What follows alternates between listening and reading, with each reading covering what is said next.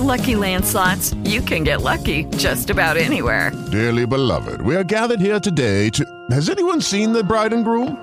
Sorry, sorry, we're here. We were getting lucky in the limo and we lost track of time. No, Lucky Land Casino, with cash prizes that add up quicker than a guest registry. In that case, I pronounce you lucky. Play for free at LuckyLandSlots.com. Daily bonuses are waiting. No purchase necessary. Void where prohibited by law. 18 plus. Terms and conditions apply. See website for details. With the Lucky Land Slots, you can get lucky just about anywhere.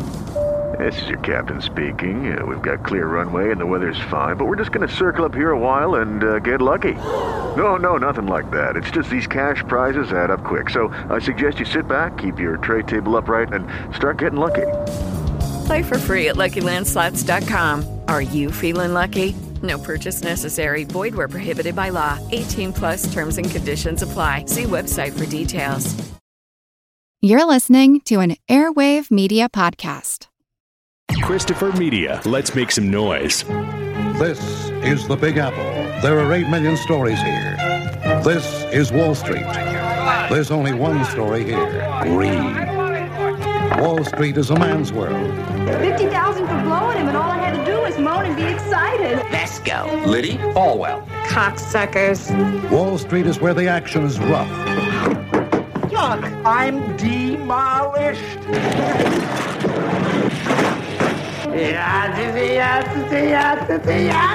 Wall Street is where fortunes are made and lost overnight. Boom, boom, boom. From Tyler one day to your dummy corporation the next. No, this is not the time to panic. Look out, guys. Panic in the street. This is Wanda. Ah, the new girl. Oh, the new woman. Oh. The new girl. Slightly shady. She wants part of the action. Oh, a spade a spade. Art, I stole Wanko. She'll do anything to get ahead. I don't think your wife would be too pleased to know that the new girl in the New York office has been munching your cock. You know, I've been looking for a handsome stud like you. You have? Wanda whips Wall Street. Wanda's world is sex.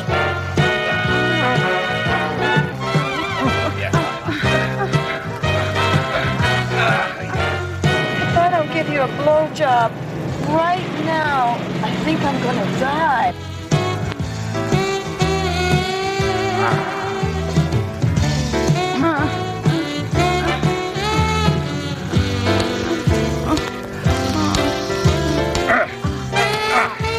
Is fast AT&T. and sex.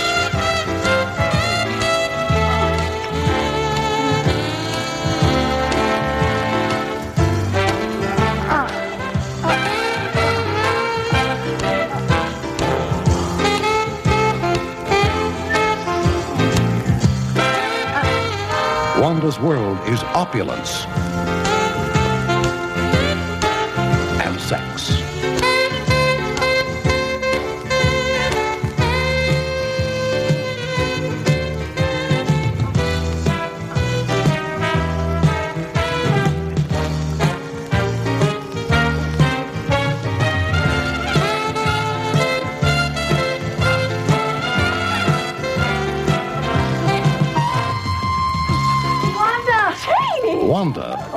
Veronica Hart.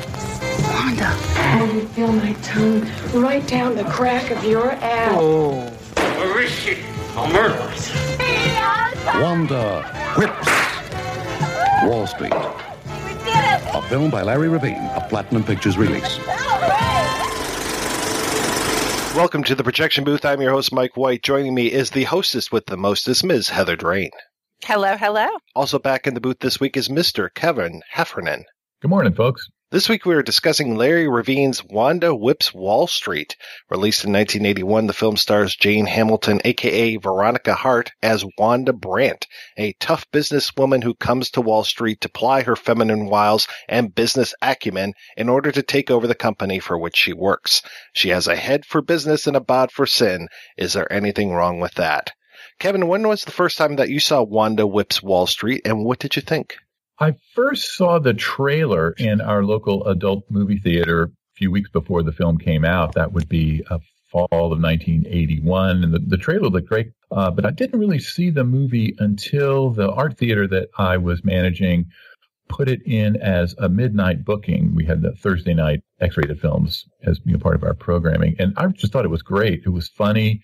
Uh, it moved really, really quickly, and of course, uh, Jane Hamilton, uh, Veronica Hart gives a stellar performance, which I'm sure we'll discuss in great detail. And how about you, Heather? I first saw the trailer for it before I ever saw the movie, and I believe it was through a comp called Smut Palace Insanity, which is a yes really, really great uh, trailer compilation. But I didn't see the movie until Distripix uh, did their special edition release of it, where they remastered it um, beautifully. So, you know, I thought it was very cute. Of course, Veronica Hart is, you know, she she's one of the biggest stars from that era for a very good reason, and she shines bright as she always does uh, in the film. And I thought, uh, I, I especially loved Tish Ambrose as well. This is yet another movie that I am checking out for the first time this year. I uh, bought the DVD or the Blu-ray, sorry, when it came out through Distripix, and uh, yeah, I, I, held on to it for a long time, and then uh, was talking to uh, Larry Revene. Actually, he's been on the show a few times, and he lists this as one of his favorites. So I was like, all right, got to check this thing out. And it definitely did not disappoint. And I figured, you know, with uh, the swamp taking over the White House, I figured it uh, made a lot of sense to talk about uh, a movie where they're kind of skewering Reaganomics. And uh, it almost seems like the good guys are going to win when it comes to this. Yes, we'll talk about the ending, I'm sure. Yeah, definitely there are spoilers on this episode. So if you haven't seen Wanda Whips Wall Street and you uh, don't want to have anything ruined, uh, turn this thing off and then come on back after you watch the movie. You will not regret seeing this one. And that's not a joke, folks. Golden Age adult films really do have incredibly well thought out plots with actual reversals and recognitions and stuff that they teach you about when you take screenwriting courses in college.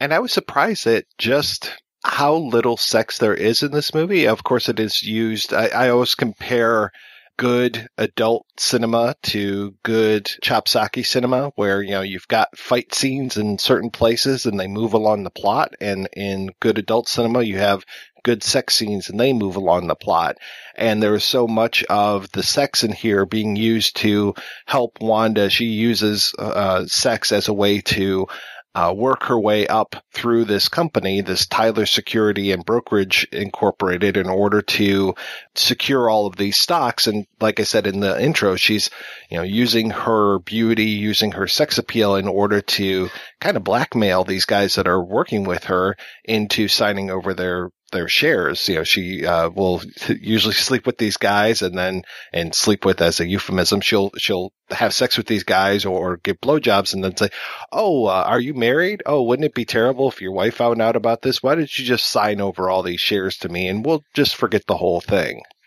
and they even work a couple of variations on that stinger at the end of the scene. I love your comparison to chopsocky cinema. That's I never would have thought of using that metaphorically. The, the, the thing that's interesting with this film, and to give a little background for the listeners, is the the film opens up when we see our titular Wanda leaving Altoona and her company of Wanko, or Wonko. Wanko sounds better. Also, Kevin, I don't know if you agree with me as a fellow Southerner. I feel like we're Southerners more inclined. We're more to say like you know like an eh, like it's a Wanko. Yeah, exactly. exactly. you know, she's the top of the the food chain in Altoona, but now she's ready to go to New York and you know be the be the big fish in the big pond now. But then it immediately leads into like her interview at Tyler and she and it goes into a sex scene pretty quickly which kind of sets you up to think initially like okay like if you're uh, somebody not familiar with classic adult uh, like uh like you know like all three of us you know at this point you're going to be like oh it's going to be one of those. It's going to be a sex scene every five minutes. It's going to be cheesy. But then the sex ends up kind of quickly and it's kind of like it's comedic. It's not really done for erotic effect. That's just one of the many cool things about this film is there's certain directions you think it's going to take you in as an adult film but yet it doesn't really. It almost cuts from her uh, massaging her breasts. I mean, there's such little sex to to her, you know, to that cut of her on the phone with, and how would you describe this guy? Is this like her uh, investment broker, or, or, how would you describe this character who kind of sets up this shell corporation for her in order to uh, do what she needs to do and, and put all the stocks into one area and, and make sure that nobody kind of trace it back to her? a financial planner, a stockbroker. Uh, screenwriting manuals uh, would call him a confidant that helps us uh, get all kinds of exposition in, but that's not a nice thing to say. Your notes are so much smarter than mine. I think I have the word mook in mine. like it was just, he was just sort of like a glorious. I mean, he I, he literally calls her toots. I was surprised that he called her toots. I was like, I wouldn't think that she would associate with somebody that would call her toots, but okay especially when Toots is used later in the film by Ron Hudd as that uh, that uh, loft party Lothario.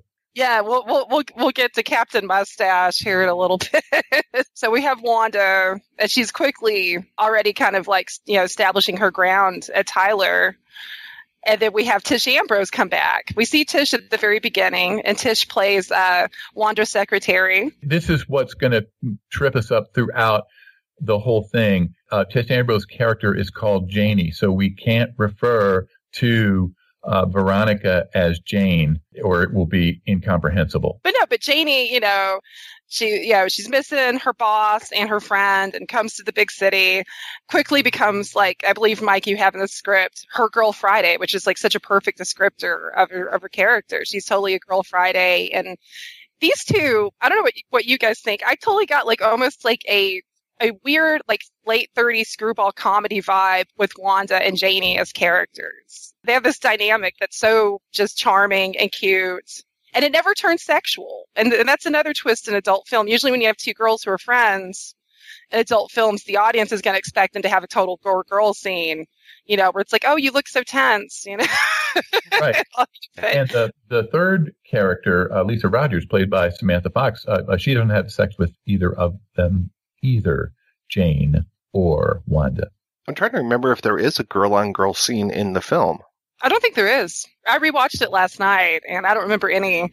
Yeah, there. The, uh, yes, Charlotte. Adult films do exist without girl girl that aren't gay porn. I mean, it is distinctly hetero, if memory serves. There's the hetero. double blowjob with uh, Tish Ambrose and uh, Sharon Mitchell uh, on the Biff, the party guest, but that's just almost implied that the two women are are. Yeah, because you don't really see. Yeah. And for a little while, I thought there would be a um, homoerotic scene with the one coworker of hers who is definitely not interested in her sexually. I was like, oh, well, she's going to have to get something else going on here to uh, get this guy to sign over his stocks. Yes, uh, Hartman Callison, played by Kurt Mann, he appears in a number of the uh, Chuck Vincent, Larry Revene, Amero Brothers, Ron Sullivan movies. And I know in Blonde Ambition, he has a non sex role as the gay lover of one of the characters that Susie Mandel uh, seduces. So, yes, I think he eased into those kinds of roles. Oh, he's amazing in Blonde Ambition. I, I, when I saw Kurt Mann's name in the, the credits when I first watched this, I was clapping. I was like, yes, I love him, and he's and he's great here. But I wonder too, yeah, because there's some cute kind of interplay when she first meets him, and her boss, who she's just had sex with, introduces them, and he says something to the boss about, oh, my drawer down there is stuck. Congratulations, my dear. I uh, almost envy you. Uh, Winston, would you mind stepping over here for a minute? My uh, drawers are stuck. Humid weather, you know. Oh. Doesn't he kind of wink? Is there like a little wink? It's like, like, whoa, hey now, what's going on here? I was a little disappointed we didn't get uh, any follow up with that. But it's always I'm always happy to see Kurt Mann. He's definitely, you know, that that's always the beauty of seeing anything that's like Larry or the Amero Brothers or Chuck Vincent is you're always going to have non-sex actors who are just, you know, great character actors that stand out and just kind of flesh out the film in a non-fleshy way. Well, even the uh, the cleaning lady appears in a number of the uh, of the Chuck Vincent films, and to have her come in in the background when Wanda is trying to uh, get something out of a desk. And instead of just having her walk by with the, the rolling cart, we have her singing a Lead Belly song, uh, which is just a wonderful little comic touch. I was really glad to see the actor. Um, I think he goes by the name uh, Carter Tweasdale in this one, um, Boomer Tibbs, who uh, actually I talked about him in the Working Girls episode, the uh, Lizzie Borden film. He's one of the clients in there. And he is, he's just amazing. I always love to see him. He's got such an amazing face. And I'm glad that he gets in on the action as well, because he doesn't look like a quote unquote typical porn actor because he's kind of a goofy looking dude, but I love him. Chuck's films frequently had these unlikely sexual performers in them. I think it's one of the reasons that they were so distinctive and so friendly and welcoming. So we're talking about Chuck Vincent. Mike, can, can, you tell us who Chuck Vincent was? I've been talking about him as if everyone, uh, you know, went to his birthday party recently. They should have if they did it. That's shame on you, people. well, Chuck unfortunately wouldn't have been there, but yeah, uh, Chuck Vincent he had a very interesting career. I actually read about him before I saw any of his films. One of my writers in Cashiers du Cinemart write a, wrote a whole article about uh, his early non-porn films and uh, just kind of like you know, some uh, innocent, fun type of movies. But he was terrific. He was pretty much a uh, porn auteur and uh, well, just an auteur in general. And he was the one who directed Cleo Leo, which we talked about. I think that was just last year. One of the uh, least downloaded episodes of the Projection Booth, and it really should uh, get some more love, as should that film. But I think that was one of those awkward movies that seems like it should be a porn film, but it really isn't. So uh, I think people were kind of disappointed that it didn't have more sex to it. No, Chuck Vincent uh, definitely. I think the more the more love that man can get, the better. I mean, he's often credited there were a handful of directors that were really viewed as like if anybody's going to bring adult into the mainstream and have it fully critically respected, Chuck Vincent was one of the big dogs in that race. You know, it was him, Damiano, the sadly late Radley Metzger, aka Henry Paris, um, as well as uh, I would say Cecil Howard and Henry Anthony Spinelli. With Lucky Land slots, you can get lucky just about anywhere. Dearly beloved, we are gathered here today to. Has anyone seen the bride and groom? Sorry, sorry, we're here. We were getting lucky in the limo and we lost track of time. No, Lucky Land Casino, with cash prizes that add up quicker than a guest registry.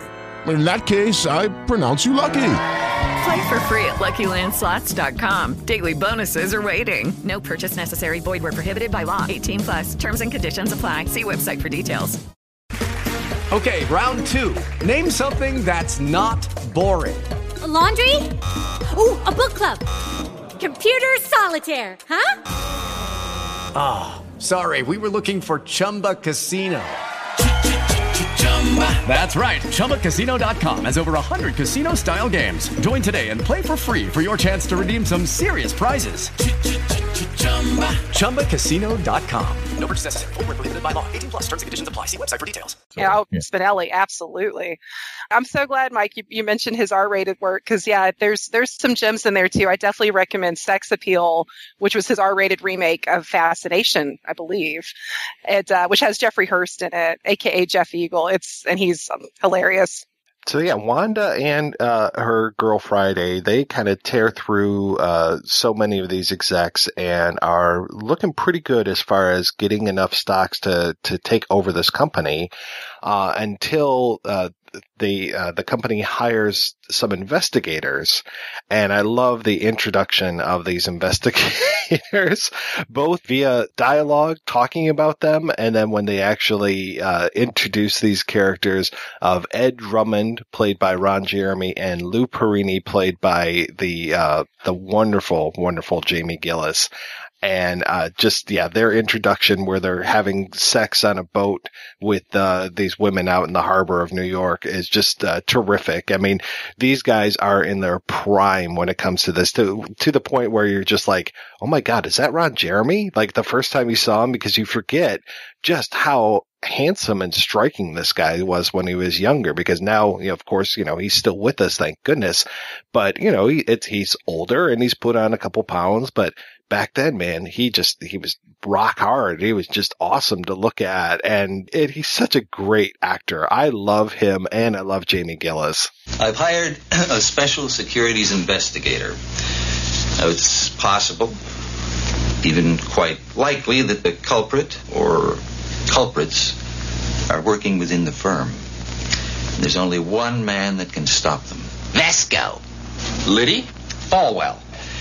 No, I'm talking about the world's foremost safecracker. I mean, crackpot. Hell, Lou Perrini. Absolutely. Positively. He's the only choice. I like that Perrini.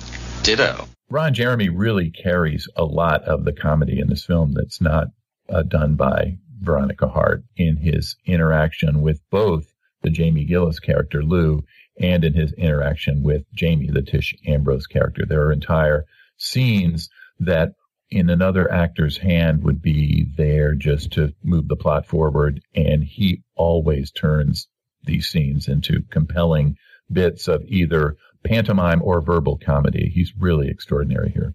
Oh, absolutely. I mean, Ron, Ron Jeremy, even if uh, one is not a fan of his uh, his sexual performance, you know, his comedy, but also his, you know, dramatic styles, you know, abilities too are so great. Um, I know, I know, Mike, you and I have talked about this before with, I believe, was it the Spoker episode? Ron Jeremy really doesn't get enough credit for being kind of uh, a multi-talented kind of guy. It's, it's actually, I think it's a shame, even though it's given him probably more fame and more money than some of his his peers from this era. I mean, you know, he's much more than the hedgehog. Yeah, you know, him and I thought him and Tish Ambrose here, especially as those two characters get to interact more, they were very funny and cute together. And Annette, no, no, he's great. And of course, Jamie. Yeah, my one of my favorite scenes in this movie was like when Jamie, you know, Alan Anderson's character, who was Boomer Tibbs. That was his character. Alan Anderson has just passed, and they take Jamie Lou Perrini, you know, and Ron Jeremy, who's his assistant to this room, and he was a fine, fine man. Just recently passed away. Oh, I'm sorry. I tell you, we'll set up set up you and Ned Ed in here, uh, if you don't mind. Some people get a little spooked by that sort of thing. Oh, I, I thrive on it. Good. I literally hand clapped, and then I was like, "Yes, that's Jamie. You know, there's there's certain things that that Jamie Gillis could just nail in a look or phrasing, you know, and it's like, oh, that's the man right there. Oh yeah. Less is more with Jamie. He was extraordinary. As the movie progressed, somebody mentioned that it feels like a screwball comedy, and I totally agree with it. As the movie was progressing, and the relationship between Veronica Hart's character and uh, the Jamie Gillis character kind of blossom, as well as that other relationship that Ron Jeremy is having. I, for some reason, was reminded a lot of a Rock Hudson Doris Day type of comedy, especially like with Gillis as Rock Hudson and, and Veronica as Doris Day, and then Ron Jeremy almost as the Tony Randall, you know, especially during that end sequence when they're off together, when Jamie and, and Jane or Veronica and Jamie Gillis are off together. And then, uh, and Ron Jeremy's back in the office, kind of digging up who's behind this, uh, the, this front company it totally reminds me of like Tony Randall finding out the truth about Rock Hudson, and, or that he's you know he's the one who's been going out with Doris Day, who's the one that Tony Randall really wants to go out with, and then rushing up to the the country house to kind of explode their relationship. I don't know. I'm sure that I'm probably the only one that's going to compare this to Pillow Talk, but that that's that's where I was coming from with it because it has that classic vibe to it. It just it uses these tropes that we've seen in such a good way. And again, like we were saying before, the sex is very hot, but the sex is very secondary to the plot, and it is used to just kind of move these things along. That's an extremely apt comparison, Mike. Um, it's, and especially tonally too, because this film, if one wanted to get darker, with the subject matter, one could, because I mean, if you really think about the implication that, you know, this is a world where, you know, a, a cunning, intelligent, bright woman, basically for her to kind of get the most efficient you know, means of getting ahead, she has to fuck these guys and blackmail them. You know, if you really think about that, that's depressing. That's not, you know, you wouldn't, but the way that the cast handles it, the way that Larry handles it as a director, it's, it's like a, you know, it's like a like a bonbon or something. It's very, it's like a you know, little pastry or something. It's very light. It's very fun. Any any chance for darkness, you know, they don't really go there, which is probably other than the twist ending, which we'll we'll get to in a little bit. But for the most part, you know, it's um no, it totally has that vibe of those of you know, because Pillow Talk's a light film. That era had so many just light pastry type comedies. I think one of the most apt comparisons between uh, this film and some of those 50s comedies is we have this gallery of of masculine grotesques in here. These these utter abject specimens of enervated, uh, useless men, weak, stupid, easily led. That's something we see in a lot of the 50s comedies in the Frank Tashlin films, for example, and, and some of the, um, you mentioned Pillow Talk, the, the Nick Adams character in that is, is, uh, or the Doris Day's boss, played by the guy who later played Dr. Bellows on I Dream of Jeannie, uh, the antique dealer played by Marcel Dalio. These are all these fey loser guys against which um, the Rock Hudson character is going to be seen uh, more favorably. And I think these character actors, the non-sex character actors in this film, particularly the men, are really, really great at bringing out the the comic potential of these people who have a tremendous amount of money and a tremendous amount of power, and they have absolutely no talent, no smarts, no charisma at all. You know, that's one of the things that makes this film, you know, a cut above. I think is that it's, you know, there, it is, it does have a brain to it. One of my few complaints about Wanda Whips Wall Street was maybe there are times where I almost wished it was a little bit longer because I felt like there was, there are moments and characters that could have been fleshed out more. But, you know, my feeling is if you watch a film and you wish it was longer, then that's not a real negative. A real negative is when you're like, Jesus, is this ever going to end? yep. Yep. I was really hoping to see a subplot with uh, the character of Lillian, played by Patricia Dale, the uh, woman in the office with the yellow glasses, who oh, says yes. to her when she comes in, "Oh, the new woman. Well, don't expect any breaks around here, my dear. Not from me, at any rate." I was waiting for some kind of confrontation between uh, her character and Veronica's character, Wanda. It seemed like that was a potential mine of comic gold that they just left unexplored. But I totally agree with you that this film does leave us wanting more, including a different ending. Personally, the film really picked up with the party scene. Um, yes. And yeah, of course, I, I think we, we have to mention the bizarre comedy of how that scene gets started because Veronica Hart gets into Wall Street, which I believe was that shot at the actual Wall Street stock exchange building. But she sneaks in by basically seducing it like this very nerd, nerdly guy and gets him to close his eyes and dirty talks while she puts on his clothes. And and passes by security. Security, I guess, back in the uh, back then was definitely not what it is now because you have this beautiful woman in glasses. I mean, Veronica Hart is one of the most stunning women, you know, in film, not just adults. She's gorgeous, and but you know, she's got glasses on and a big coat, and he's like, "Okay, thank you, sir." Like. she and she goes in and makes a bunch of deals, but then like that's how you meet the Samantha Fox character, who I would uh, Samantha Fox again is one of those actresses. You know, when you see her pop up in these films, you're like, oh, okay, good, life is good because she's great. And then we get to the party.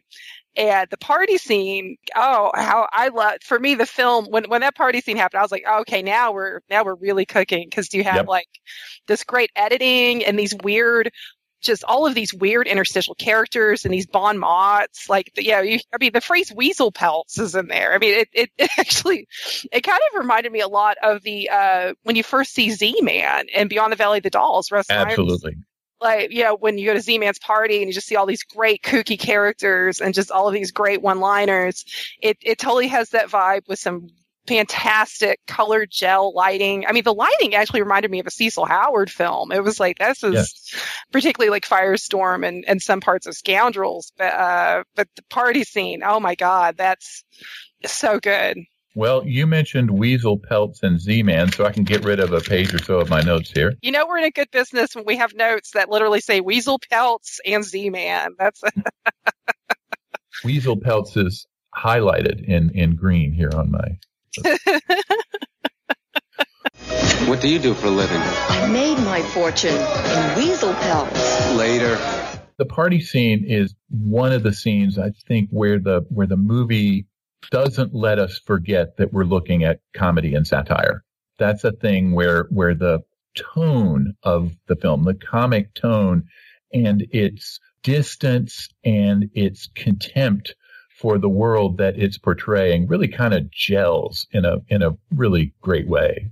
There's no one there at that party who is anything other than a completely despicable person. It's really quite remarkable. I think the dollar's going to dip. You're a dip.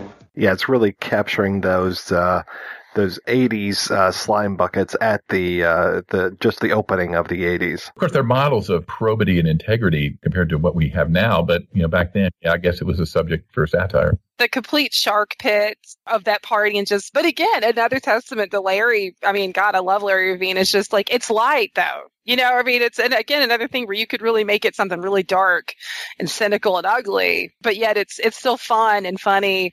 This is where you have for any of you classic adult film fans out there like ourselves this is you get to see sharon mitchell pop up with yes just like, oh my God, it's Sharon Mitchell, yay! And uh, and George Payne, who I'm always happy to see, and his scene with Samantha Fox was great for me on two levels. One, I love how she literally is like fanning herself with the. with fan while he's while he's attending to her needs. But then there's some great close up shots of him, and George is such an intense actor and performer that it's like to me, I know this wasn't any attention, but but I'm just weird enough where I like stuff like this, and I like contrasts at times where he look he looks like I'm like, oh my god, he's gonna kill her or something because he yes. looks he's got that great just George Payne. I mean, nobody does intensity quite like George Payne. I mean, he's just great, and the lighting again, the lighting and all of that, and then you have the aforementioned Ron Hudd I'm like, what broker firm? I mean, he obviously got there with his girlfriend. I'm like, that dude just, I mean, this guy's supposed to work at a, you know, right. work at a stock exchange. I mean, he's got platonic ideal of what people think of, of a late 70s, early 80s uh, male porn performer. He's wearing the aviator shades. He's got an acetate shirt. He's got the mustache, as you, as you mentioned earlier. And he's just kind of, walking around like, you know, his dick is leading him, you know, from one room to another. And he's really, really good in these little walk on roles. I've seen him in a, a bunch of the, uh, uh, the, the Cecil Howard, Ron Sullivan films. And he's actually in uh, Deep Inside Annie Sprinkle, which kind of surprised me. You know, I just sort of imagined him as this sort of, in real life, sort of the sullen garage mechanic hung like a horse, you know, porno stud and in the commentary on the DVD, which I got to tell everybody to run out and get the, the Distribpix Blu-ray. It's really astonishing. Larry and Veronica Hart mention that in real life, he was uh, an incredibly accomplished metal sculptor who did these industrial installations and just a really, really talented and ambitious and hardworking artist who works under the name Jim Messina and he's still active he's just one of these guys that, you know, we have this vision of what these performers were like in real life based on our sort of retroactive, faux sophisticated, campy contempt for some aspects of, you know, classic adult. Uh, and then there's the anti-sex worker bias that many of us have where we imagine that, you know, if these people, you know, didn't have genitalia that function at the drop of a hat, you know, they wouldn't have any other you know, means of supporting themselves, all that, all that negative stuff that people say about adult performers.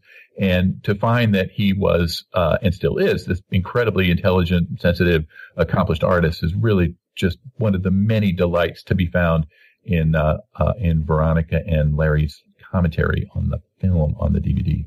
I think the thing that's a joy about investigating films like this, and you know, we're so lucky to live in an age where we have shows like this, you know, and, and the work that you do, Mike and, and Kevin, and also, you know, definitely like shows like the Rialto Report, where people are realizing, I think, more and more that a lot of the the artists that made these films are like the a lot of the films themselves, which is, you know, means people kind of make assumptions just from like the superficial, but then if they investigate it or even just take a little bit of their time to watch some of these films or learn about some of these personalities, they, they realize, well, hello, it is Ryan, and we could all use an extra bright spot in our day, couldn't we? Just to make up for things like sitting in traffic, doing the dishes, counting your steps, you know, all the mundane stuff. That is why I'm such a big fan of Chumba Casino. Chumba Casino has all your favorite social casino style games that you can play for free anytime, anywhere with daily bonuses. That should brighten your day a little. Actually, a lot. So sign up now at ChumbaCasino.com. That's ChumbaCasino.com. No purchase necessary. VGW. Void were prohibited by law. See terms and conditions. 18 plus. With the Lucky Land Slots, you can get lucky just about anywhere. This is your captain speaking. Uh, we've got clear runway and the weather's fine, but we're just going to circle up here a while and uh, get lucky. No, no, nothing like that. It's just these cash prizes add up quick. So I suggest you sit back, keep your tray table upright, and start getting lucky. Play for free at LuckyLandSlots.com. Are you feeling lucky? No purchase necessary. Void where prohibited by law. 18 plus terms and conditions apply. See website for details. Yeah, of course, there's more than meets the eye. It's like I've always said, Picasso, you know, Picasso had explicit sex in his paintings, but nobody calls him a pornographer. So, Well, but he was hated at the beginnings. Pablo Picasso was never called an asshole. Not oh, like you. now, guys, we know that's a lie. I love Jonathan Richman. Plenty of people call Pablo Picasso an asshole. I I mean, his ex-wives alone, I'm sure. Yep. the party scene was great. That could have that could have been a whole movie for my taste. And then we we get up to my probably one of my another favorite part uh, for me of this film, which is very John Waters like. Speaking of cult, great cult film directors, because we have a little bit of shrimping. Not total full sail shrimping, but sh- shrimp like. I don't know, shrimp. Uh, Shrimp adjacent. Yes, that's oh my god. Wow, that's a, that is a sentence I was not prepared to hear at before ten in the morning. I wasn't prepared to utter it.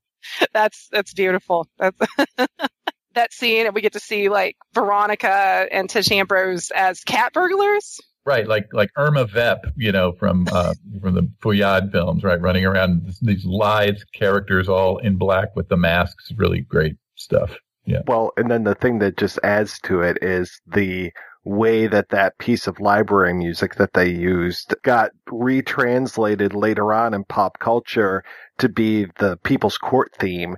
And as, as soon as the music came up, I was like, Oh my God, this is the People's Court. And I'm just laughing so hysterically because I used to watch the People's Court all the time when it was Judge Wapner during the early days of it. There was nothing better than watching People's Court, especially late at night.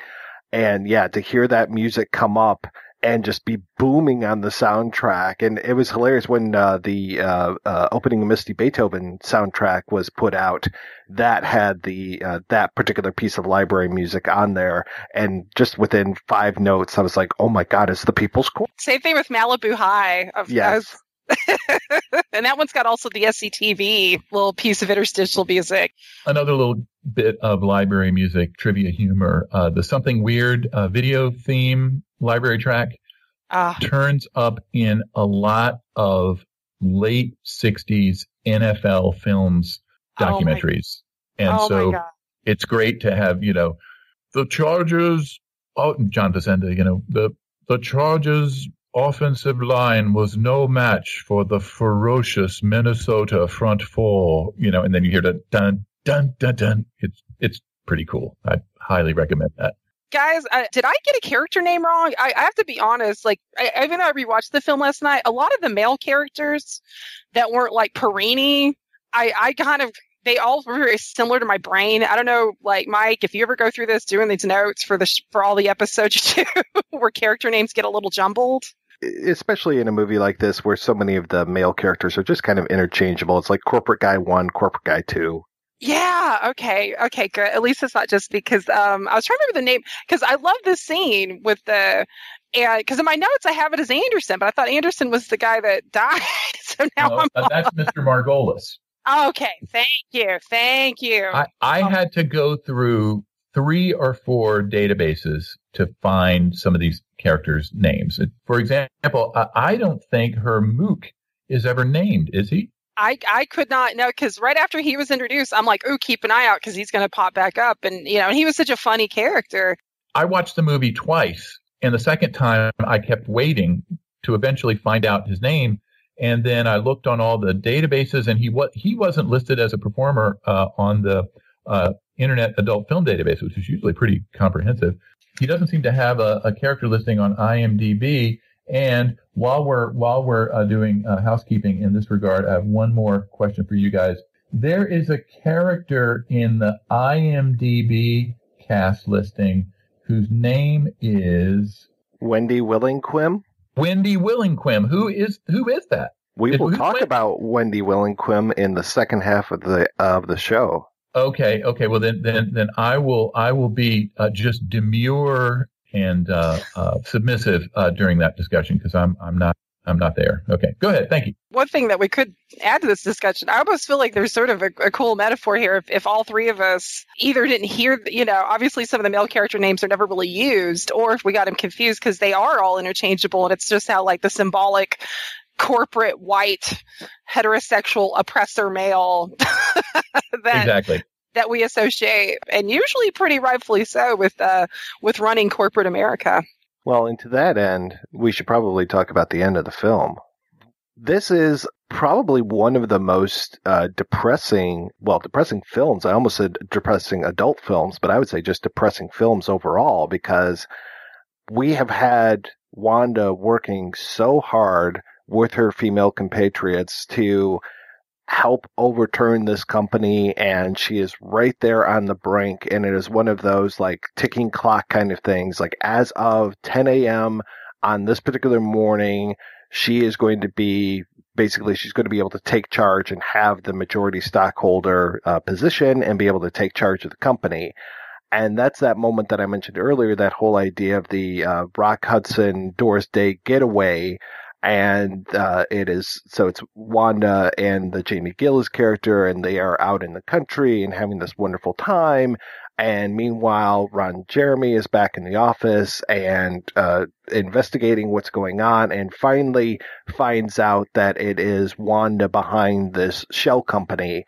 And then he hurries up and rushes out uh, to this uh, this cottage in the wilderness in order to let Jamie Gillis know, no, like the woman that you're sleeping with is the woman that we've been investigating this whole time. She's the one who's behind this and, you know, we've got to stop it. And then you think, okay, uh, things are going to change and we're going to have this confrontation. And there's this whole thing with a, uh, a, a drink that has a Mickey in it, and there's a Ron Jeremy getting hit over the head with a bottle, uh, which was fantastic. That's like two movies in, in within two weeks that uh, I've had uh, women hitting men over the heads with uh, bottles. Uh, last time was in They Live, but here it is with Ron Jeremy getting knocked over the head. And it's like, okay, great. These guys are taken care of. Wanda is going to win, and everything is going to be a okay. And that's where the movie should end. Yeah, completely. Because tonally, the the twist ending where yeah the bad guys win the, that that actually threw me off and i'm usually someone who likes a good like little like ooh okay that's cool but in, but this film is tonally so light that it, it felt like what like it felt very it felt very strange to me. And even though I feel like they were still kind of trying to pull it off as like, you know, because they have like her Mookie confidant guy, whatever, you know, come in and be like, oh, even though I lost all this money, you know, the kid still got a lot of spunk in her or something like that. And I'm like, no, that doesn't, no, that doesn't make me feel better. Like, you know, like that's, man, that's, that's sad. Yeah, I would say my only real two complaints would be that ending and also actually some of the music, not counting the People's Court. I mean, not only does the film defeat our heroine, but it drives the point home when after we see Lou, the Jamie Gillis character, take patriarchal control at the head of the conference table in the city, uh, in the Tyler uh, Investments, which is now uh, Perrini Investments, we go back to the country house in Connecticut and we see Janie and Wanda continuing to celebrate, not knowing yet that they have been had. So it doesn't just pull the rug out from under them at the end. We revisit them and anticipate their humiliation that we never get to see. It's, it's a real twist of the knife, I think.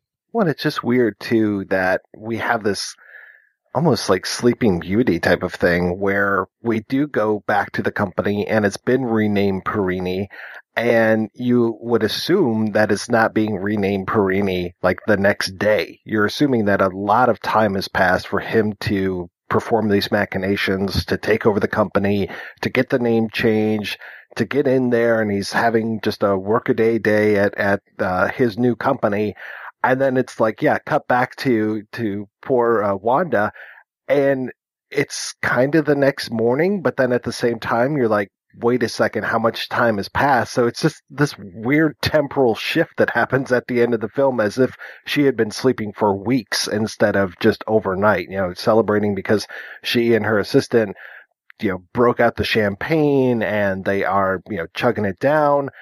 Uh, But yeah, it's, it's as if she has been sleeping now for weeks and finally waking up.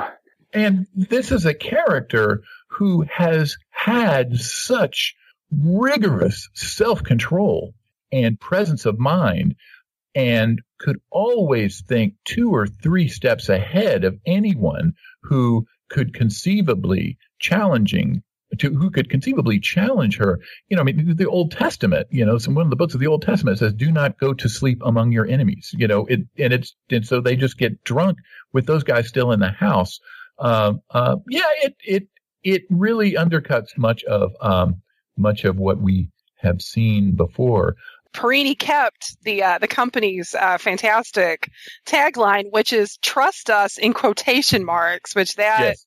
I, I got a good chuckle out of that when I first saw that. I was like, "Oh, that's cute." So there are little things planted to kind of show the audience, like, yeah, this this is a this is not a pretty world. Like we're going to be funny about it and light about it, but this is a world just riddled with corruption and bullshit and false, you know, false morals. If you look at the film like that, uh, the ending in some ways is probably maybe realistic. It's like, you know, it's almost like she gets punished for like being human for one moment because, you know, as as you said, like, you know, the throughout the whole film she's very controlled, you know, and the only sex you really see her have that seems, you know, like she's actually probably enjoying it for real is with Jamie, is with the Yes. Perrini character because everything else is just kind of it's, you know, she plays it very light and, you know, uh, yeah, it's Veronica, she's fantastic, but um but I mean it's a means to an end she almost seems relieved when the guys, you know, are are are not the uh, most uh, uh, long lasting fellas. but um, you know, so it's almost like you know the one time she's human, and you know, was it the smartest move to to celebrate and get drunk while the guys are still passed out? Absolutely not. But it's a human move. Humans make mistakes. You know, you know, you get especially moments of just like, oh my god, I finally you know achieved this. You know, you're going to want to have champagne.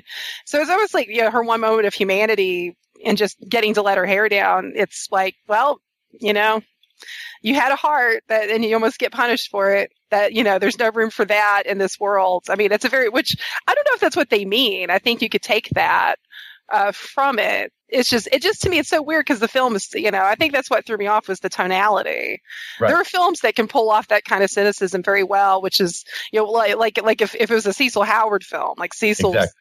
Absolutely master of, of pulling in the dark twist but his films are you know for the most part tonality just so i have that that feeling of just um of multi layers and, and the dark uh, the dark and sadness of the human condition. That's not wanda whips wall street.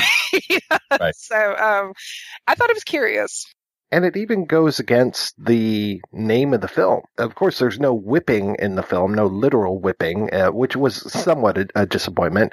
But that she doesn't whip Wall Street. The Wall Street ends up whipping her at the end of the day. And it's just like, oh man, that kind of goes against what you were selling me here, which was that this woman is going to be triumphant. She's been so smart and so great through this whole thing.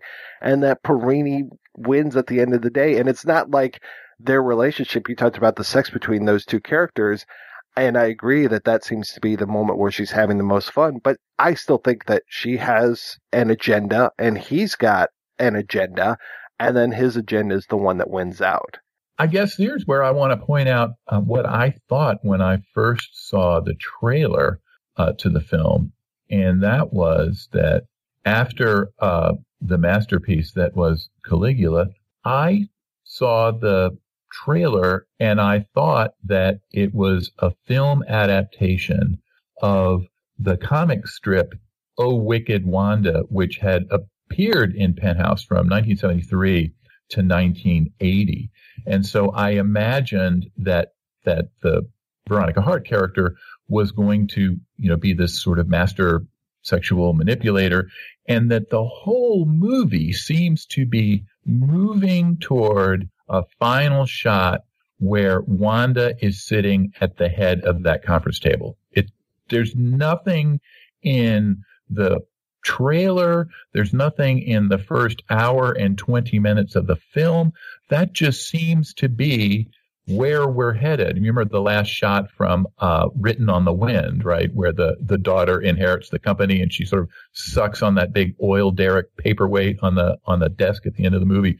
That it just seems like that's that's where we're headed, and and then to have that sort of switch at the end was really, uh, as you say, it's sort of tonally bizarre, and this has been bugging me for days, and I've been and so so the only thing I can come up with to try to explain this is that there might be two conflicting regimes of satire in this movie.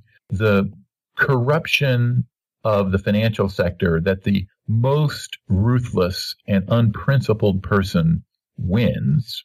And remember, he's a sort of uh, investigator. The uh, Lou is a sort of investigator, law enforcement uh, you know, new sheriff in town. We're going to find out the source of all of this, you know, corruption and everything.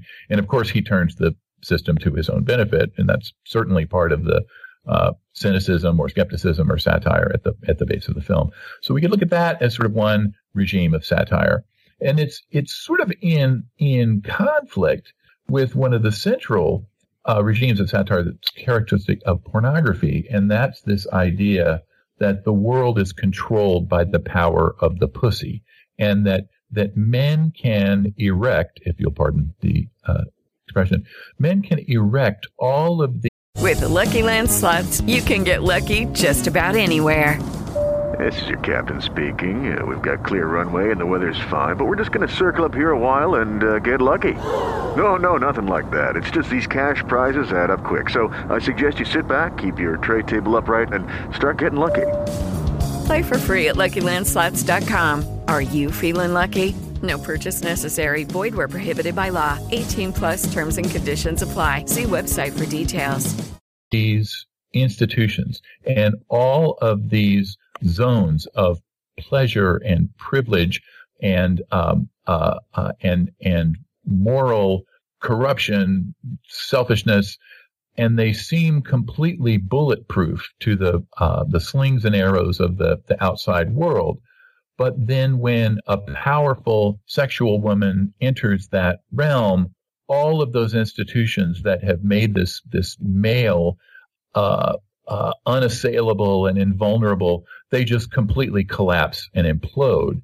And so at the end of the movie, you know, sort of which which group of things that they're making fun of you know which of those things is going to win out which which regime of satire is going to actually come out on top and they chose the cynical corrupt irredeemable institutional satire mode as opposed to the men are weak that men are less resourceful than women uh, men are less able to think on their feet than women uh, men don't fully understand the consequences of what they're doing, maybe two or three steps down the line. And you, we could just, we could name like dozens of porn films that, that portray the male characters in this way.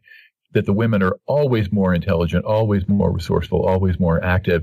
And the men are just kind of helpless in this, this onslaught of, of Amazonian intellectual and physical superiority that the women evince. And this movie just chooses to take the other, take the other tack. It's really quite striking. It bums me out, man. Mike, it's like you see into my soul, sir. it is strangely a, a, downer, but I I agree with everything um, you were speaking to, Kevin. And it's you know, yeah, I mean, because I know people, there is some, I've seen people refer to online as this film as being like a great kind of feminist film.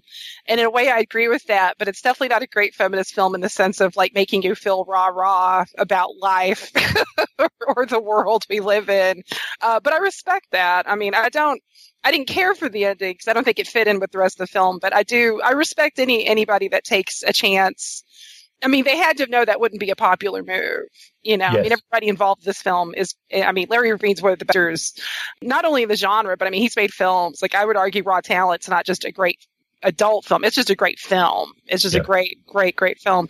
So yeah, I mean, I respect anybody, even if it doesn't hit me well. If you if you make a decision that you know is not going to be popular, but you're sticking to it, good for you. You know, you got to do what you got to do. It's your art one of the real selling points of the Blu-ray and the audio commentary with uh, Veronica Hart and Larry Revene is their back and forth uh, at the end of the film about the resolution of the of the plot. It's it's I don't want to give away any spoilers uh, because um, really deserves our support uh, for the great great work they did with this film and many many others. But I got to tell you, that's one of the funniest bits on the on the commentary when they when they sort of lock horns, uh, if you will, on the um, on the ending of the film. It's really worth a listen. All right, we're going to take a break and play an interview with the director of Wanda Whips Wall Street, Mr. Larry Revene. I also wanted to let folks know that we have an interview with the writer of Wanda Whips Wall Street, Mr. Rick Marks. That is over at the website projection-booth.com where you can read that interview. I know it doesn't make for the best podcasting in the world, but there is a readable interview with him at projection-booth.com. So be sure to head on over, check that out, and we will of course have a link to it from this episode of the projection booth as well. So you can uh, maybe read it while you are listening or listen while you're reading. One of the two. Take your choice. We asked the man on the street what he thought about the After Movie Diner website and podcast, but sadly he had never heard of either and was on his way to the doctor's to have a mole removed. Or it could have been a badger, he wasn't sure. It felt bigger than a mole. Also, he wasn't sure how it got up there in the first place. Anyway, we asked all the famous people, like Michael Ironside, Fred the Hammer Williamson, Ted Raimi, Barbara Crampton, Cynthia Rothrock, and so on, that they've interviewed over there on the After Movie Diner website and podcast, what they thought about the After Movie Diner website and podcast. But most of them said that if we quoted them, we would be hearing from their comical southern lawyers complete with bow tie, meat gut, and brow mopping handkerchief. So instead, we say who cares what anyone thinks of you after Movie Diner website and podcast. You are awesome just the way you are, so don't you go changing. If you want to see for yourself, go to aftermoviediner.com or find the After Movie Diner podcast on Blog Talk Radio, iTunes, Stitcher, and wherever podcasts are found. The After Movie Diner, doing it their own way since 2011 tuning into Sci Fi TV. Hey, everybody, welcome back. I'm Brent Barrett. I'm Kevin Batchelder. I'm Wendy Hembrock. The Viewer's Guide to Genre Television. Welcome, everyone, to a special supernatural focus bonus. Hello, everyone, show. and welcome to the Fae Files, a family of podcasts for the genre loving television viewer. Welcome to Saturday B Movie Reel. Hi, everyone. Welcome to the study welcome group. to the top genre characters of all time countdown. And tonight, we're going to be talking about Game of Thrones Season 3. Find us at tuningintosci-fi-tv.com. This is Adam Spiegelman from the Cult Movie Podcast, proudly resents, and you're listening to my favorite movie podcast, The Projection Booth. I know it's messed up, right? Where were you at at your career at the time that Wanda Whips Wall Street was made? You know, I'd been in motion pictures, making films, shooting films and stuff for uh, about uh, I don't know, 15 years already. And I'd worked with Chuck Vincent, um, and did several films with him in the late 70s, early 80s. And, uh, I, for him, I did, uh, directed Sizzle and Fascination, which did, both did well. My camera assistant, who, uh, been with me for, you know, a couple of years, had a, had a, um, uh, frat uh, friend, frat boys had friends on Wall Street, and uh, they pitched the Wall Street guys about doing a film based on Wall Street. This is during the era when uh, leverage buyouts were uh, were new, and it was a whole new, uh, you know, the leverage takeovers and all of that stuff was going on. So the Wall Street guys. Uh, uh, decided they want to go ahead with it. So my camera assistant um, uh, they they the reason that they asked me was because at that particular point, of course, I was shooting films for Chuck Vincent and had my own uh, features out under uh, Chuck's auspices, but um, uh, I was, you know, had a higher profile at that point, so I was a good uh, bet as far as the Wall Street people go, as far as like getting a return on their money. And also with the inclusion of um, Veronica Hart as the uh, leading person, it was it looked like a good bet for them. So uh, we went ahead and did the film uh, with their financing. Now I had heard that you shot this. Um, and correct me if I'm wrong. Five days, hundred thousand dollars. Was that is that pretty much in the ballpark? Yeah, pretty much. I don't remember exactly the days on it, but that would have been about that would have been about this schedule.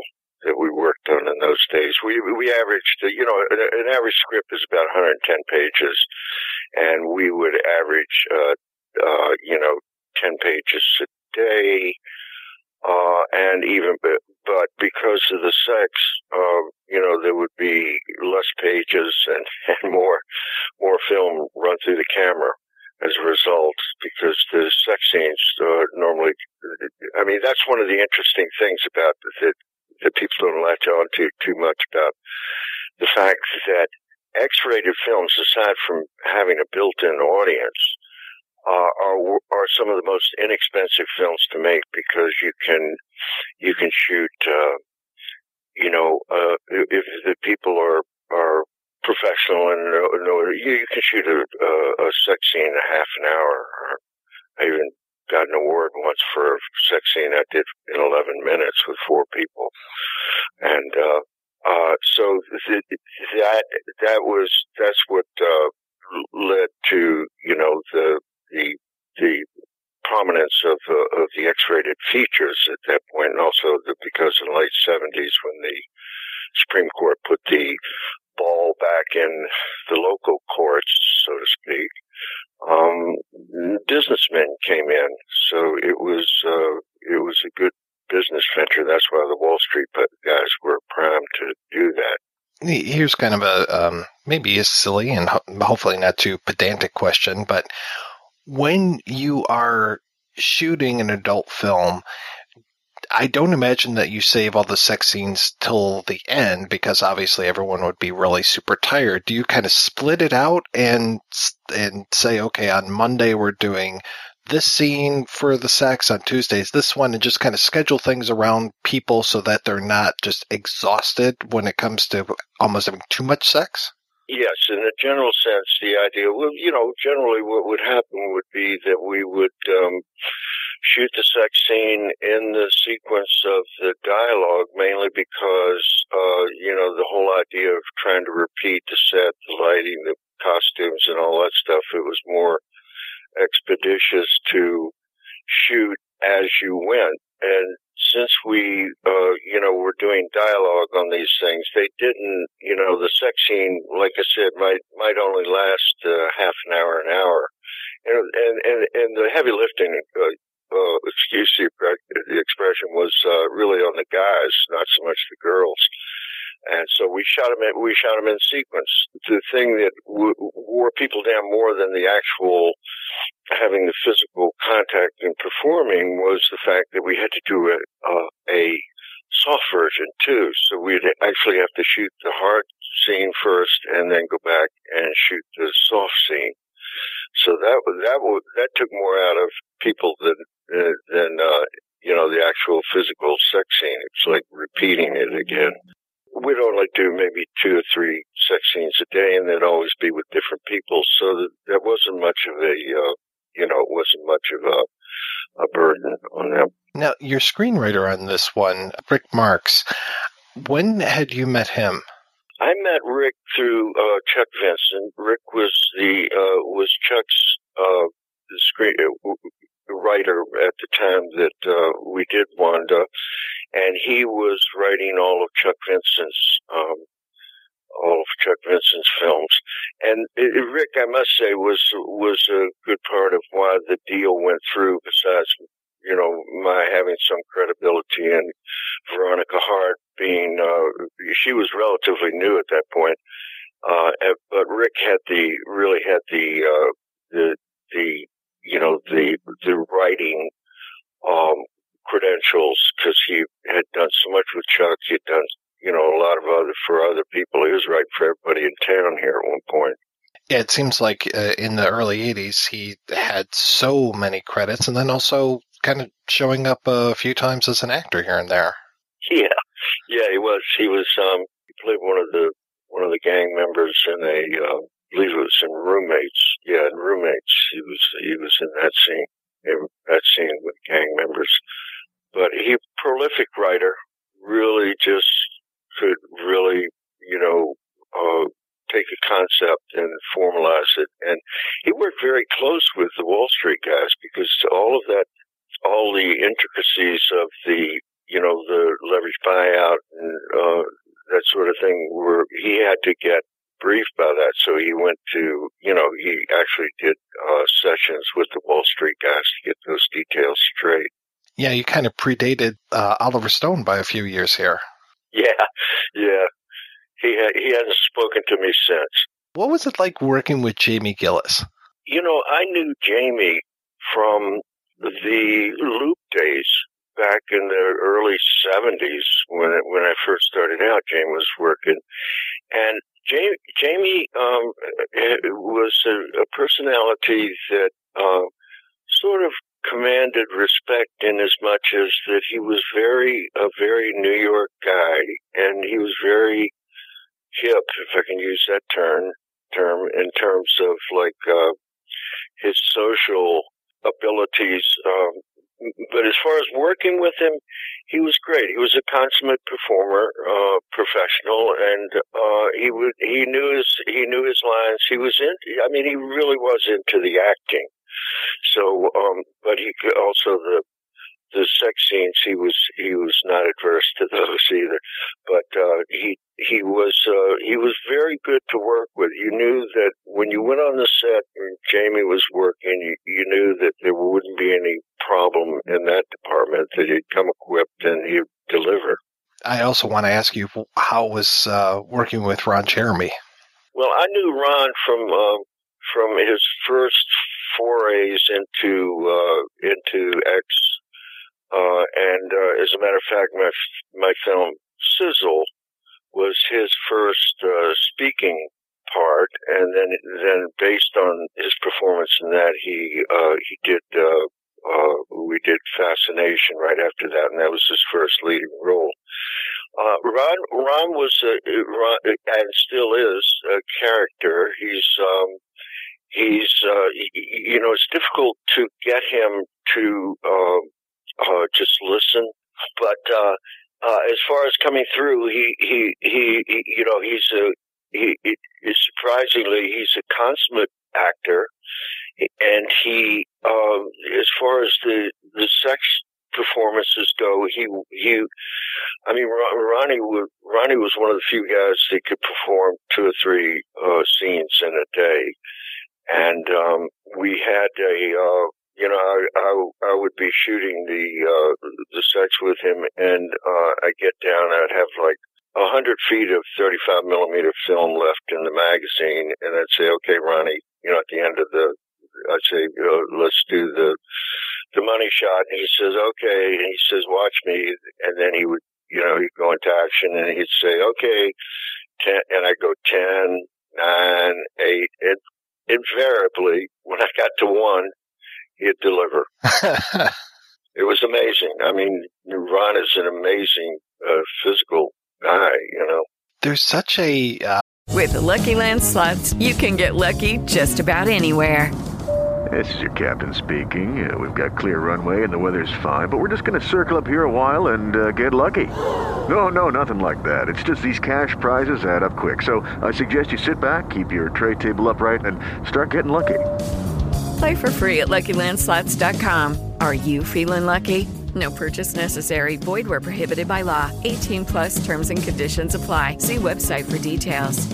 Um, a great amount of humor in Wanda Whips Wall Street that is just, uh, it really reminds me of kind of a, a screwball comedy of old. Yeah, that's good, Mike. I like that. Yeah, they, yeah. Well, you you know the casting. It's all about the casting and uh, you give them the lines and they they they play them. I mean, that one scene in Wanda when um, Veronica uh, is trying to get on the floor of the New York Stock Exchange, and she gets uh, the guy into the closet and does the scene with him in the closet, gets him to take his clothes off. Um, I mean, that I had no idea how well Veronica would would play that scene. I mean, she just, you know, and plays to the camera. She really knew uh, knew the screencraft. Um, it was like in her DNA. And that one little section there where she's got him, got his eyes closed. He's sitting up on some boxes, and she's putting on his clothes so she can.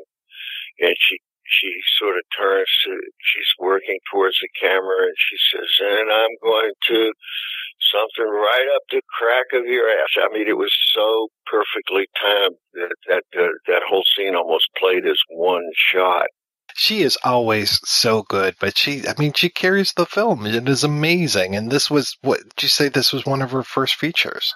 Yes, yes, it was. I, I just, I, I just met, uh, Veronica maybe, oh, two years before, a year before. She was new in New York. She caught on like wildfire, understandably with her talent and, uh, looks and, and abilities. I mean, not every woman in in uh, in the X could, you know, do three sex scenes in a day and do ten pages of dialogue and do uh, six scene changes and costume changes and never miss a beat. She was always on time, always delivered, always. In recent years, they've uh, there have been screenings of Wanda Whips Wall Street, especially around when it was being restored. What was it like seeing it with an audience again after so many years? That was such a treat because, uh, you, you know, when when in the mid '80s, when when video uh, took video and cable took over the uh, theatrical X films, it was a great loss. We didn't have the the premiere screening in a theater anymore. I mean, we did we did with Wanda, but after that, uh, you know, it was uh, it went straight to uh, to video, and and that was it. There was no, you know, kind of final finalization. You know, you get to go into the room with all the people. Everybody looks at it. You look for the. So seeing it again was a deja vu in terms of like really watching the audience and appreciating what it was that they were seeing because the irony of of watching a film that you've made is that people will laugh at something. You've seen it thousands of times while you're editing.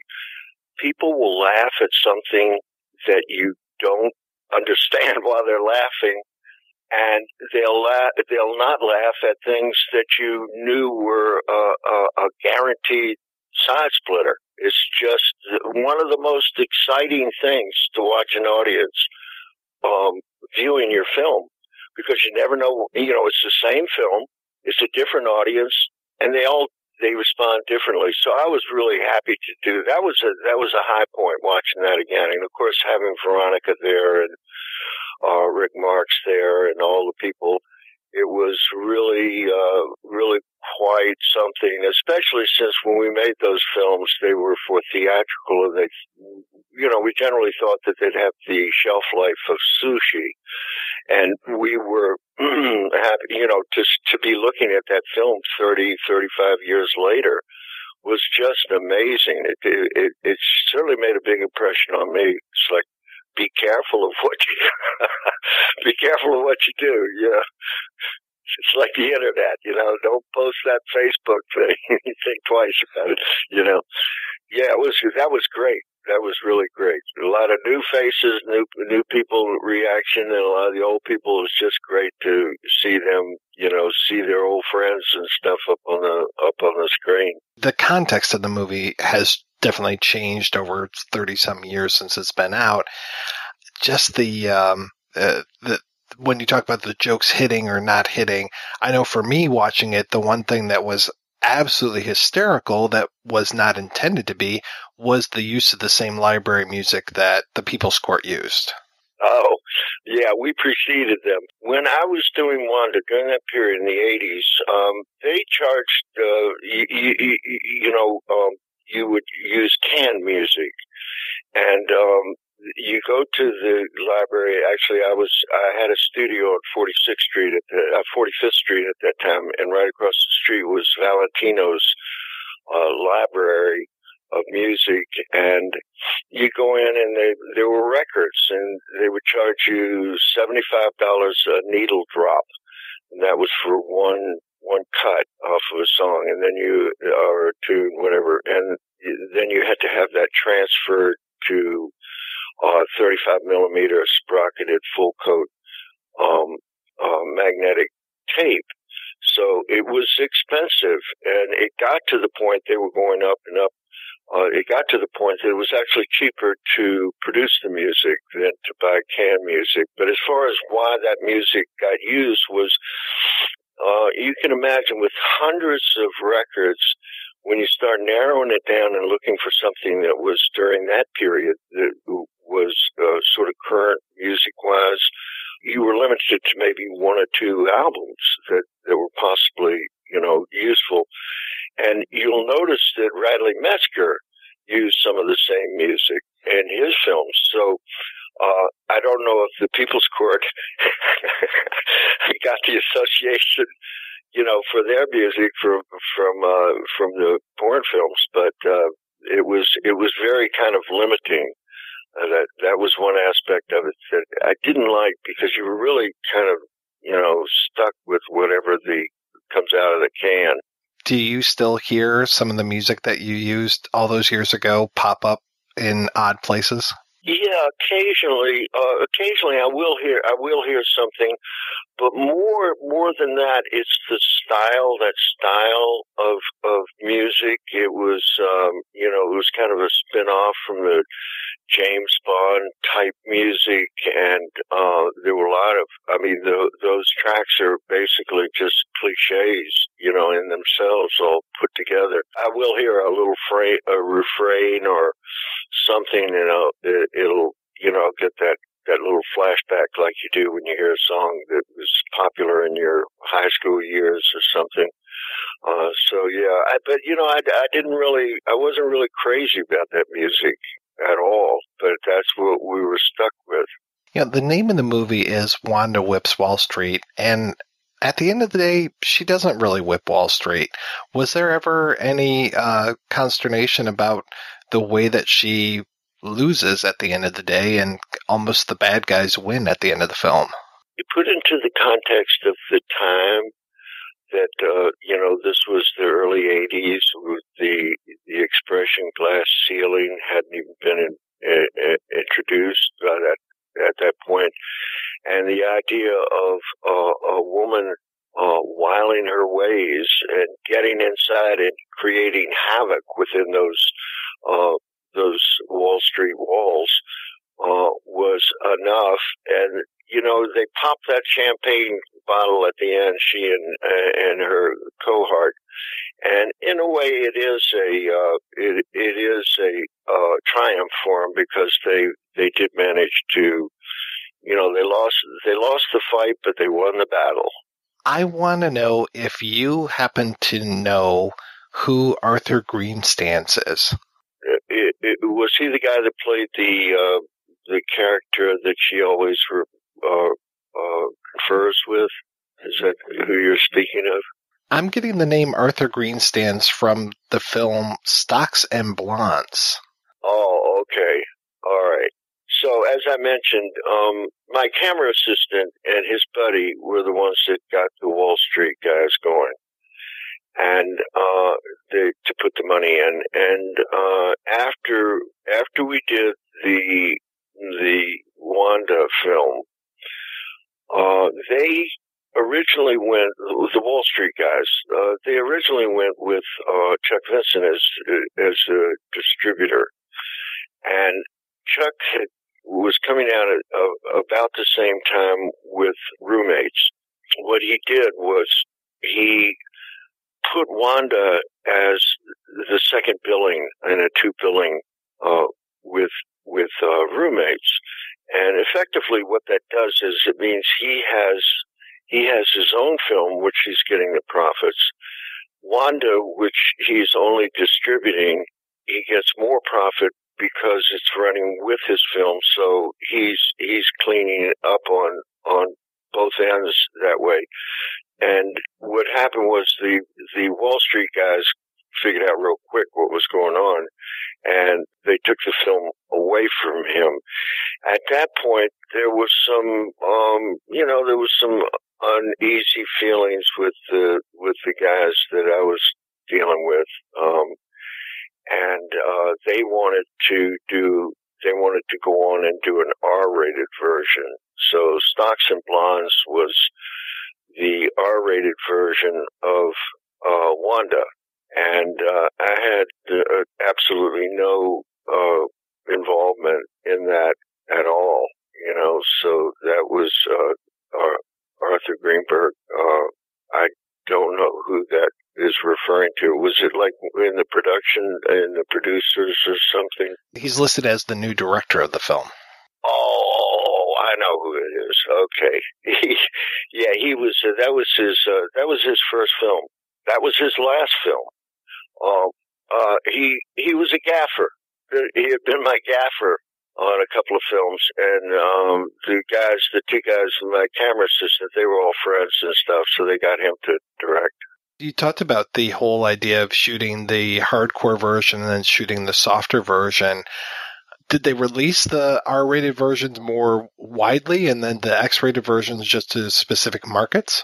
The system that that we used in those days, Mike, was that we would uh, see, the complication was to make other prints, to make a whole new negative and so forth for the soft version. And soft was really a stepchild. I mean, it, you know, there was, uh, there might only be, let's say if you had uh, 20 prints, maybe only about four of them would be soft versions and they, they would play, play in places that uh, had legal uh, constraints.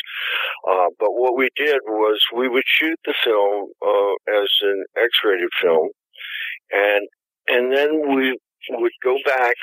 Um, we'd shoot the the softcore based on um, based on the scene that we had just done the the hardcore scene, uh, position wise and so forth. And then in the editing, we would cut the soft scene frame um, the, the section, the whole section, frame to frame. In other words, where the the um, hardcore started, the softcore would would cut in there, and where the hardcore ended, um, the softcore would end. The reason for that was that we'd make we'd, we'd cut the film uh, with an X-rated version first, then go back after the film was already mixed and and and um, uh, completed. We go back and use the the film and cut the softcore to the to the X print so that it came out exactly frame to frame uh, from the uh, and then th- that way um, the music. See, the problem was that if you, you know, you have a whole, you have to construct a whole new soundtrack for that type of thing. So consequently, what we could do was take and just cut the actual release prints, cut in these, these modules, uh, of the soft core, and they would have the same music track.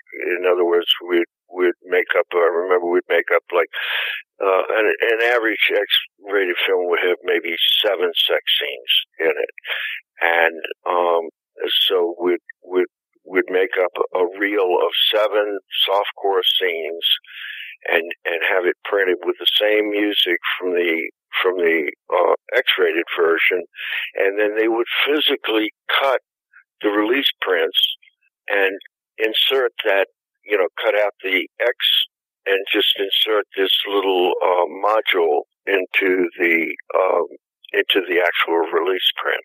It was it was econ- economics all the way. Um, you know, there was a lot of stuff like that. For instance, like we never edited in 35; we always edited in 16 because you save thousands of dollars just on the work prints.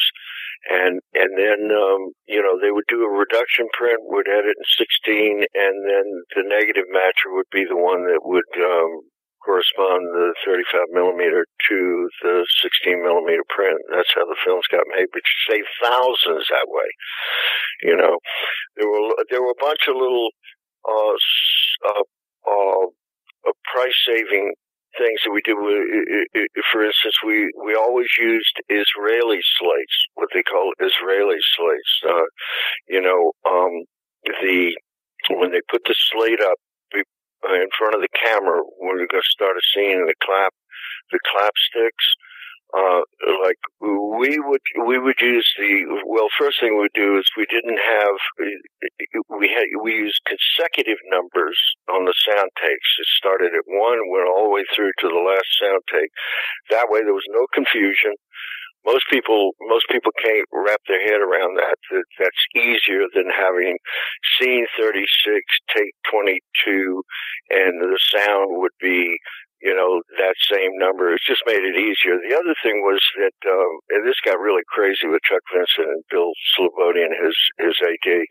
Um, we do the Israeli slates and, uh, the normal procedure is to say, uh, you know, the, the, the, to, be, to begin a tape, uh, to, to begin a scene, uh, or a shot, you say, uh, roll sound.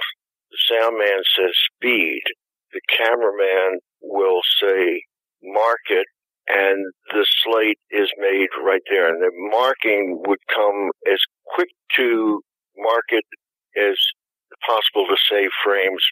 You know feet you could if you're shooting 40,000 feet of film and you use 5 feet for every um slate you know you wind you wind up with like 4,000 feet of slates at the end of the at, at the end of the editing process. So we do this and be very quick. We say roll sound, speed, market, click, boom, action.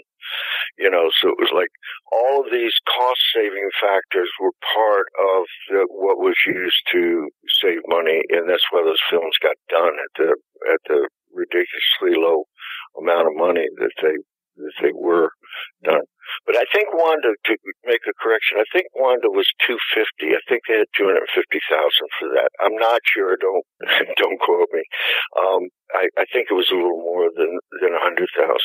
If a movie's taking, say, five days to shoot, how long does it take to edit and mix and do all this thing, uh, do all the other things, uh, before it's ready to actually go out into the market?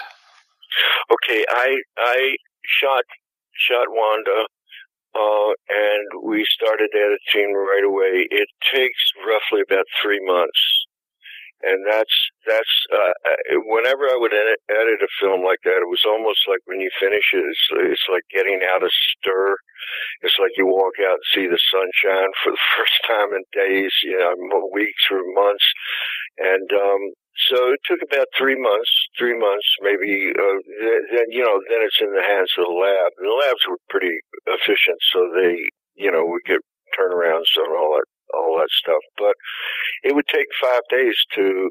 It would take the equivalent of what it took to shoot the film to mix the film. You know, to do the sound mix on it, um, because that was such a slow and tedious process. You know, inching your way through the film. It sounds like you shot most of the sex scenes uh, without sound, uh, probably for savings, and then also so you kind of control the uh, atmosphere a little bit more. Is that true? Uh, yes, yes, that's true, Mike. Um, the the uh, the sex scenes generally were shot without sound, uh, and that was another thing I didn't really particularly care for. Uh, but it to do to actually see a cameraman can go in uh, let's say, in a room with two people and shoot a sex scene and you know, half an hour, an hour, depending on the guy. But if you had to bring in the boom man, the sound man, uh, use a blimped camera, the, the sex scenes were always shot with the ARRI 2C, which is a, uh, a non-blimped camera. It means when you, when you turn that camera on, it's, uh, you know, I mean, it's like a noisy thing but you could work fast that way.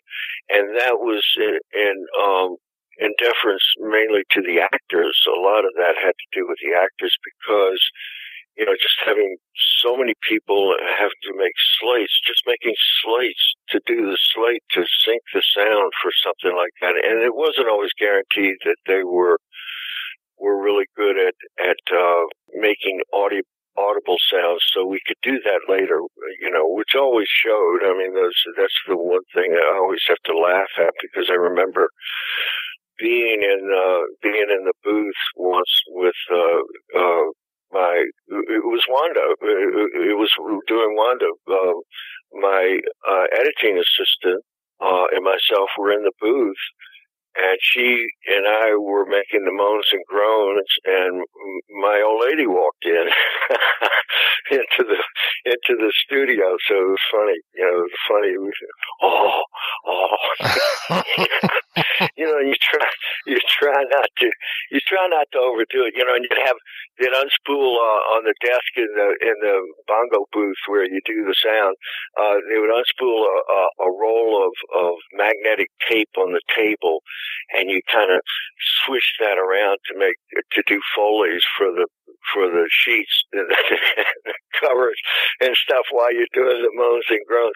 But generally, you know, it was uh, it, it was too you know, it, was, it became like cliche sounding those sounds and everything. So it was, it was not. Uh, it would have been nicer to, you know. But the, but the reason we did those films on five days was because you know we were we were cranking. I mean, you know, if it took more than an hour to shoot a sex scene, you know, it was a problem. I'm curious. Are you working on a uh, another volume of your memoir? Uh, yes, I, I have the two out, and I have the third written. I haven't been um, I haven't been uh, able to uh, really address myself to it time wise because I've been I've moved several times in the last year. Right now, I'm working very hard um, uh, in uh, Hudson, New York, uh, and I have a studio over in Athens, and uh, I have a big. Uh, it's the old PT boat factory. Um, I have uh, a, a person I'm working with. Um, you know, we sell bars, so we we bring the bars in and we set them up and I photograph them and uh, we sell them. And uh, it's it's really a, an extension, you know, of um, of uh, the, the film thing because uh, dressing sets, you know, doing sets, and I will use them actually to do. So I'm working on a film now, and it's nice to have um, the luxury of having a, a whole huge studio to work work in. What film are you working on these days? I haven't done any um, X stuff since the '80s, and um, that was that was mainly because uh, you know my daughter was born in '82, and uh, my ex and I, uh, you know, talked it over and thought, well, you know, when she gets to be uh, grade school age, it might be awkward for her you know, what your daddy do?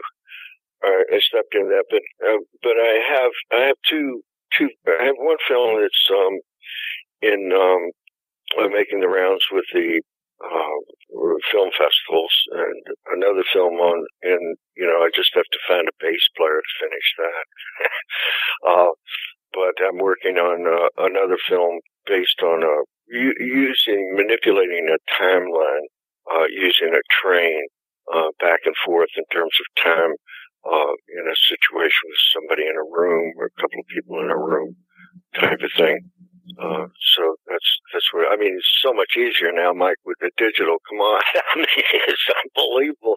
You know, I show up with a little bag and, and shoot video uh, you know, with film, I'd show up with a truck, you know, and four guys to, to move the stuff. And, uh, it's quite different. So it's very immediate. I love it. I'm, I'm going, I'm doing great with, the, you know, doing the editing, doing all your editing and all your effects and music and mixing and everything right at your laptop. You know, great. I know when we talked the the very first time we talked about raw talent and that was kind of on that cusp of film going into video and you talked about how much it took to get video to look good especially i think you were talking to the uh, the second and third raw talents how that was to the to struggle to get video to look good does digital give you an image that you're happy with yes yes and and and and Mike, I knew it the moment that they introduced the red camera. Uh, uh, you're familiar with the red, I'm sure. Um, uh, when that, you know, I was I was number twelve hundred serial numbers to buy that camera before they even built it. You know, I saw the the writing on the wall, and digital was the solution. Video was I didn't like video, and I didn't like people that did. And you know, it just always fell short of, of expectations. It never, never raised. But digital, man, it's there. It's, it's beyond. I mean, you know, dig- uh, film is 1500 lens uh, resolution, and you know, digital is whatever three, three thousand or whatever you make it. So uh, yeah, it's much better. It's much better, and the the way I mean, it's it, it's immediate now. People the people that could not afford to make films in 1980, you know, they can do it now.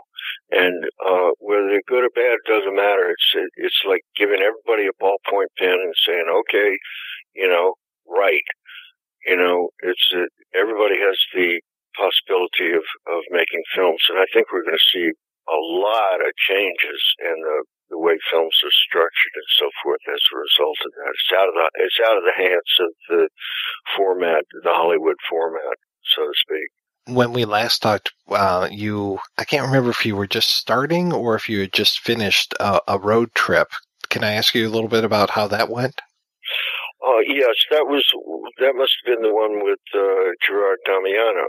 Um, and uh, yeah, was, like I said, it was interesting. It was interesting to see a lot of people that I have worked with early in the 70s, not late 70s, early. Sharon Mitchell.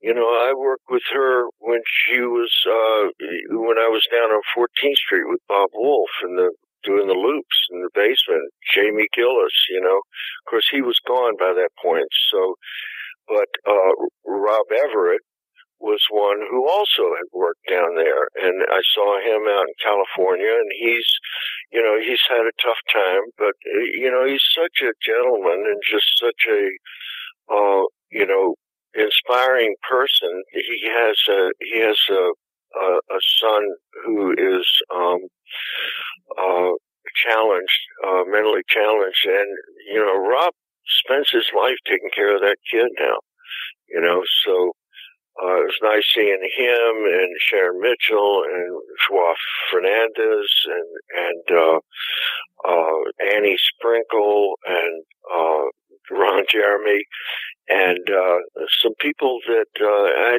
you know, sort of forgotten about, but, you know, Annette, Annette Hines was, um, on the agenda. We stopped and interviewed her. So it was, it was, in a way, it was a, a, a kind of, um, uh, you, you know, I always, I always think of like people in terms of like, you meet people in, in intersecting art. And then there are other people that are like a circle. You, you, you meet them, you know them, you see them 10 years later and it's still, you know, they're still, uh, welcome in your, in your, um, ability to, to like people, you know, they, you like those people.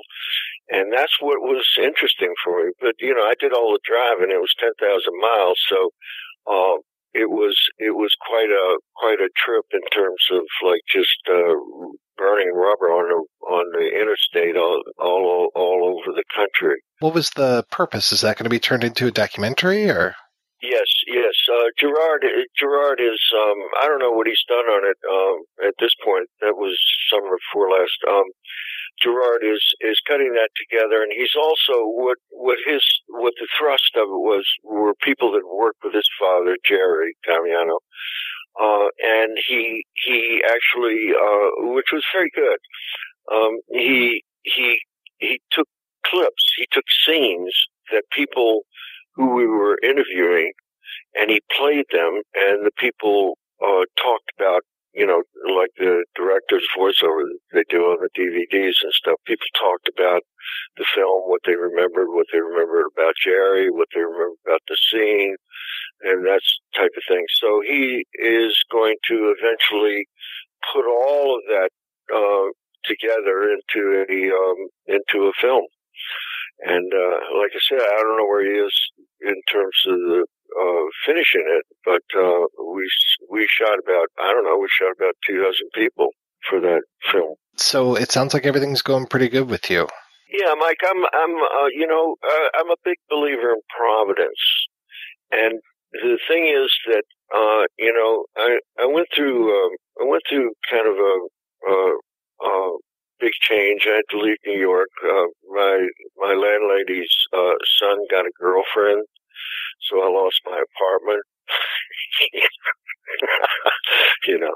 Um, but I I I uh, have been been busier than hell, and I'm involved in all kinds of things here in in Hudson. Uh, besides my you know finishing my third book and and working on the films that I've got in, uh, going now. Uh, I'm uh, helping design bicycles. I'm helping uh, sell these bars. You know, I'm I'm being uh, uh, I was starting. Uh, we have several venues here that uh, I have uh, control over. That uh, you know starts playing some music again and showing films and different things. So there's a lot going on, and I'm really uh, looking forward to by the end of the summer, some of these things shall have come to fruition. I just finished uh, uh, doing a, a, a project for um, on Houston Street. Uh, the guy I work with uh, owned a property on Houston Street, and it was right next door to where Nikola Tesla had his laboratory, and also um, Keppler, uh, Joseph Keppler, who started Puck magazine, and Teddy Roosevelt and uh, and uh, uh, Mark Twain. They were all like we call it the Mulberry Street Gang. It's the name of the of the the the uh, project, and uh, so we're gonna be starting a documentary on that. And uh, so you know, I got a bunch of things going on. Some things I never thought I'd ever be involved with. I'm doing now, so that's great. You know, it's like learning plumbing instead of instead of having to marry one. You know? so uh, yeah, we're doing well.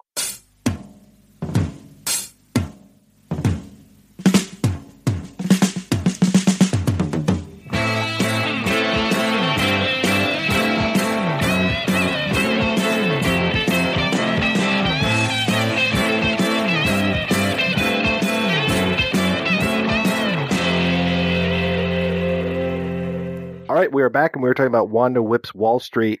Now, one of the phenomenons that we have talked about in this podcast before is the whole idea of taking a movie like this, cutting out some of the more hardcore sex, maybe shooting some new inserts and repackaging it as a new movie.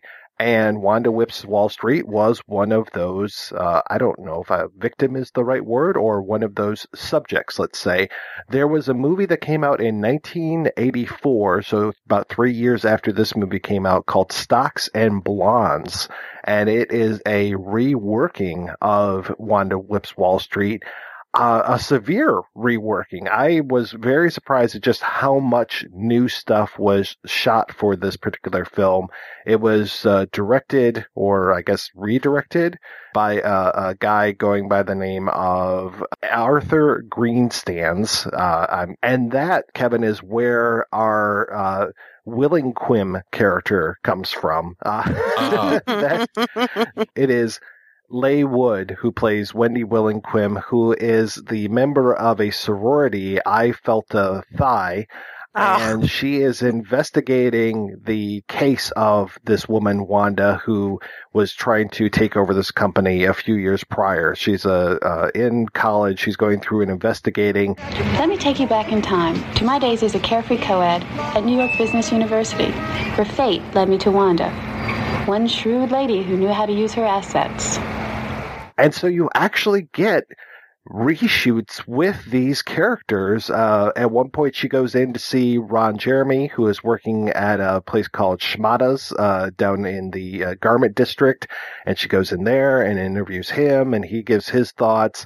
She meets up with Wanda herself, with Veronica Hart. And then this movie, uh, well, it's, it's interesting because they reshoot all of those scenes with the mook that we are talking about. Every time Wanda picks up the phone and calls her guy, her broker guy, it's a different actor. Hmm. Art, yeah, I'm in. I got a job with Tyler Securities, and you know how big they are. Beautiful, baby. Fantastic. You know, you're a real pro. Tyler will be all mine, just like Wanko is now. I want you to concentrate on acquiring those shares, establish your position, and let me handle the paperwork. Boom, boom, boom. From Tyler one day to your dummy corporation the next. I've had a charter as LaBelle Brothers. Art, I am not a brother. But you are LaBelle. It'll provide you with uh, complete anonymity for our, uh, shall we say, slightly shady deals. Slightly shady? Why don't you lawyers ever call a spade a spade? Art, I stole Wanko, and I intend on stealing Tyler as well. I got a job with Tyler Securities, and you know how big they are. Beautiful, baby. Fantastic. It'll Be all mine. Just like Wanko is now. I want you to concentrate on acquiring those shares. You know, establish your position. You know, you handle the calisthenics and let me handle the paperwork. Boom from Tyler one day to your dummy corporation the next. Yeah, I've had it charted as LaBelle Brothers. Art, I am not a brother. It's the perfect cover for our, let's say, slightly shady little deals. Slightly shady? Why don't you lawyers ever call a spade a spade? Art, I stole Wanko, and I intend on stealing Tyler as well. Great, great. So they recast kind of like what those conversations are, which is interesting. And then they actually switch up the ending. So if you want the happy ending, you can, if you want the happy ending, it's a hundred dollars extra. If you want the happy ending, you can watch Stocks and Blondes and we don't have Jamie Gillis and Ron Jeremy getting up and going into the city and starting Perrini Brothers or Perrini Company. We have Wanda successful at the end of the day. We get a little bit extra at the end as far as like uh, kind of uh, somebody trying to stop Wendy Willingquim from writing her paper and exposing the truth, but uh, yeah, it, it's amazing just how much new stuff there is. It doesn't even start with Wanda coming out of Wanko at the beginning of the film until about 10 minutes in. And there are moments of Wendy Willingquim that go throughout this film. I mean, there are large chunks. So it's not just, you know, a slight trim here and there of removing the sex scenes. So it, it's remarkable uh, as far as how much they uh, repackage this film. Citizen Wanda, in other words. Pretty much, yeah. Yeah. Luckily, Wanda isn't dead at the beginning and we don't cut to news on the march. But yeah, it's it's pretty much you know how did this woman become as successful as she is? Insert rosebud joke here. That's well, that's still more subtle than at what was that sorority name? Was it? I felt, I felt a uh, die. Jesus, that's God. Porky's had more subtlety than that. hey, Porky's is a great film. I'm not saying it's not. I'm just making a subtlety joke here, but um, yep. I, I, read I read one of the articles. Um, I haven't seen this this film, but um, I did read the articles you linked to, uh, Mike, and um, particularly Casey Scott's review, which is really good and detailed. Um, Casey does great work, so they're shocked there. But like it mentioned that like the Tish Ambrose character Janie is real bitter, and she's like a stripper. Is that? Yeah, yeah. They they go to her within uh, just a few minutes, and I'm just like, why are they at this strip club? And that's where they bring her in. Oh God, that's so sad. Poor Janie. it is. It is. This is for school. Give me a break. Oh, but that's a Brandt takeover. That bitch. Who? Wanda Brandt? No. Nancy Reagan. Who else? But I thought you two used to be good friends. To be. Yeah, I can't say it's all peaches and cream, but uh, at least one is successful. At least she's sitting there at the head of the table at Brandt Enterprises at the end of the film. And so they bring uh, Veronica back to shoot new scenes? Yeah. Okay. Yep. Okay. Fantastic. Yeah, they brought her back. They brought uh, Ron Jeremy back. Um, I don't think that they brought Jamie Gillis back, but yeah, they at least brought those guys back, which was just uh, amazing to see. And to see, you know, Ron, uh, his physical transformation within just a few years, his, he's got that, um, Isro starting uh, to grow out pretty good because his hair is pretty, pretty under control at the beginning of, uh, or, or throughout Wanda Whips Wall Street, but he is, uh, he's starting to get hedgehog qualities as we move into this the hedgehog qualities is that, that needs to go in an article. If he, if any one of us, the three of us, write next time we write about a film with Ron Jeremy, which I'm sure will happen, hedgehog qualities. Yeah, hedgehog qualities. Yeah. I mean, you know, one of the things that that that really astonishes me about this movie is Veronica's acting is breathtaking throughout. Uh, and this is particularly unbelievable when we learn that Larry Revene did not have time to do rehearsals for the film. That that Chuck Vincent, uh, uh, whose whose own films uh, he was producing, uh, and so it was kind of his, uh, you know, his candy store.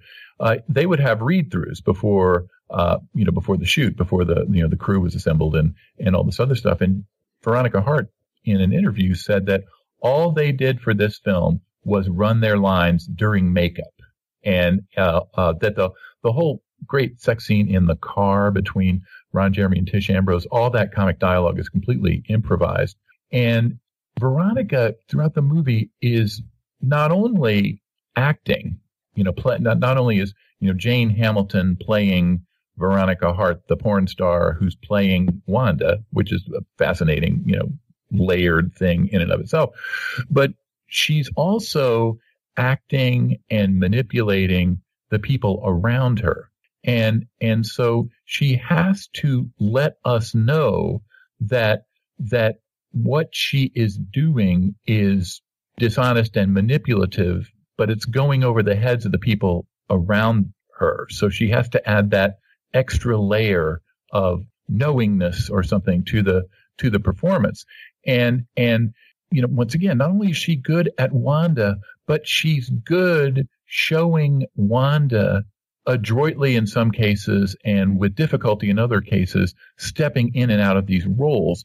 And one of the real like comic like master strokes of the film is after she's conned the um the stockbroker in the uh in the broom closet to uh, put on his you know to take off his clothes and then she puts the clothes on.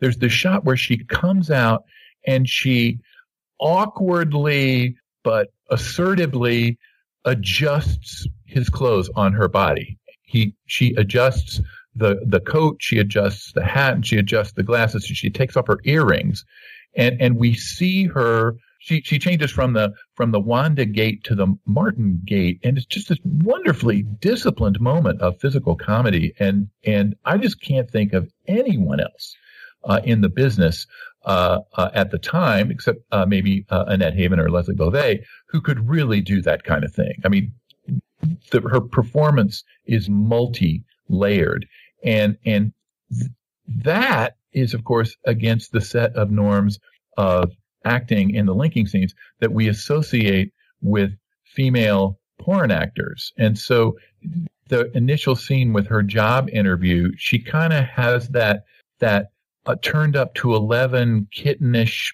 look when she's when she's looking at him, you know, and it's, it's like, okay, that's how porno girls look when they're about to fuck a guy because they want something. And so she just almost never loses a beat uh, in any of these scenes. Um, he, and we talked about the sex scene, the outdoor sex scene with uh, the Jamie Gillis character Lou.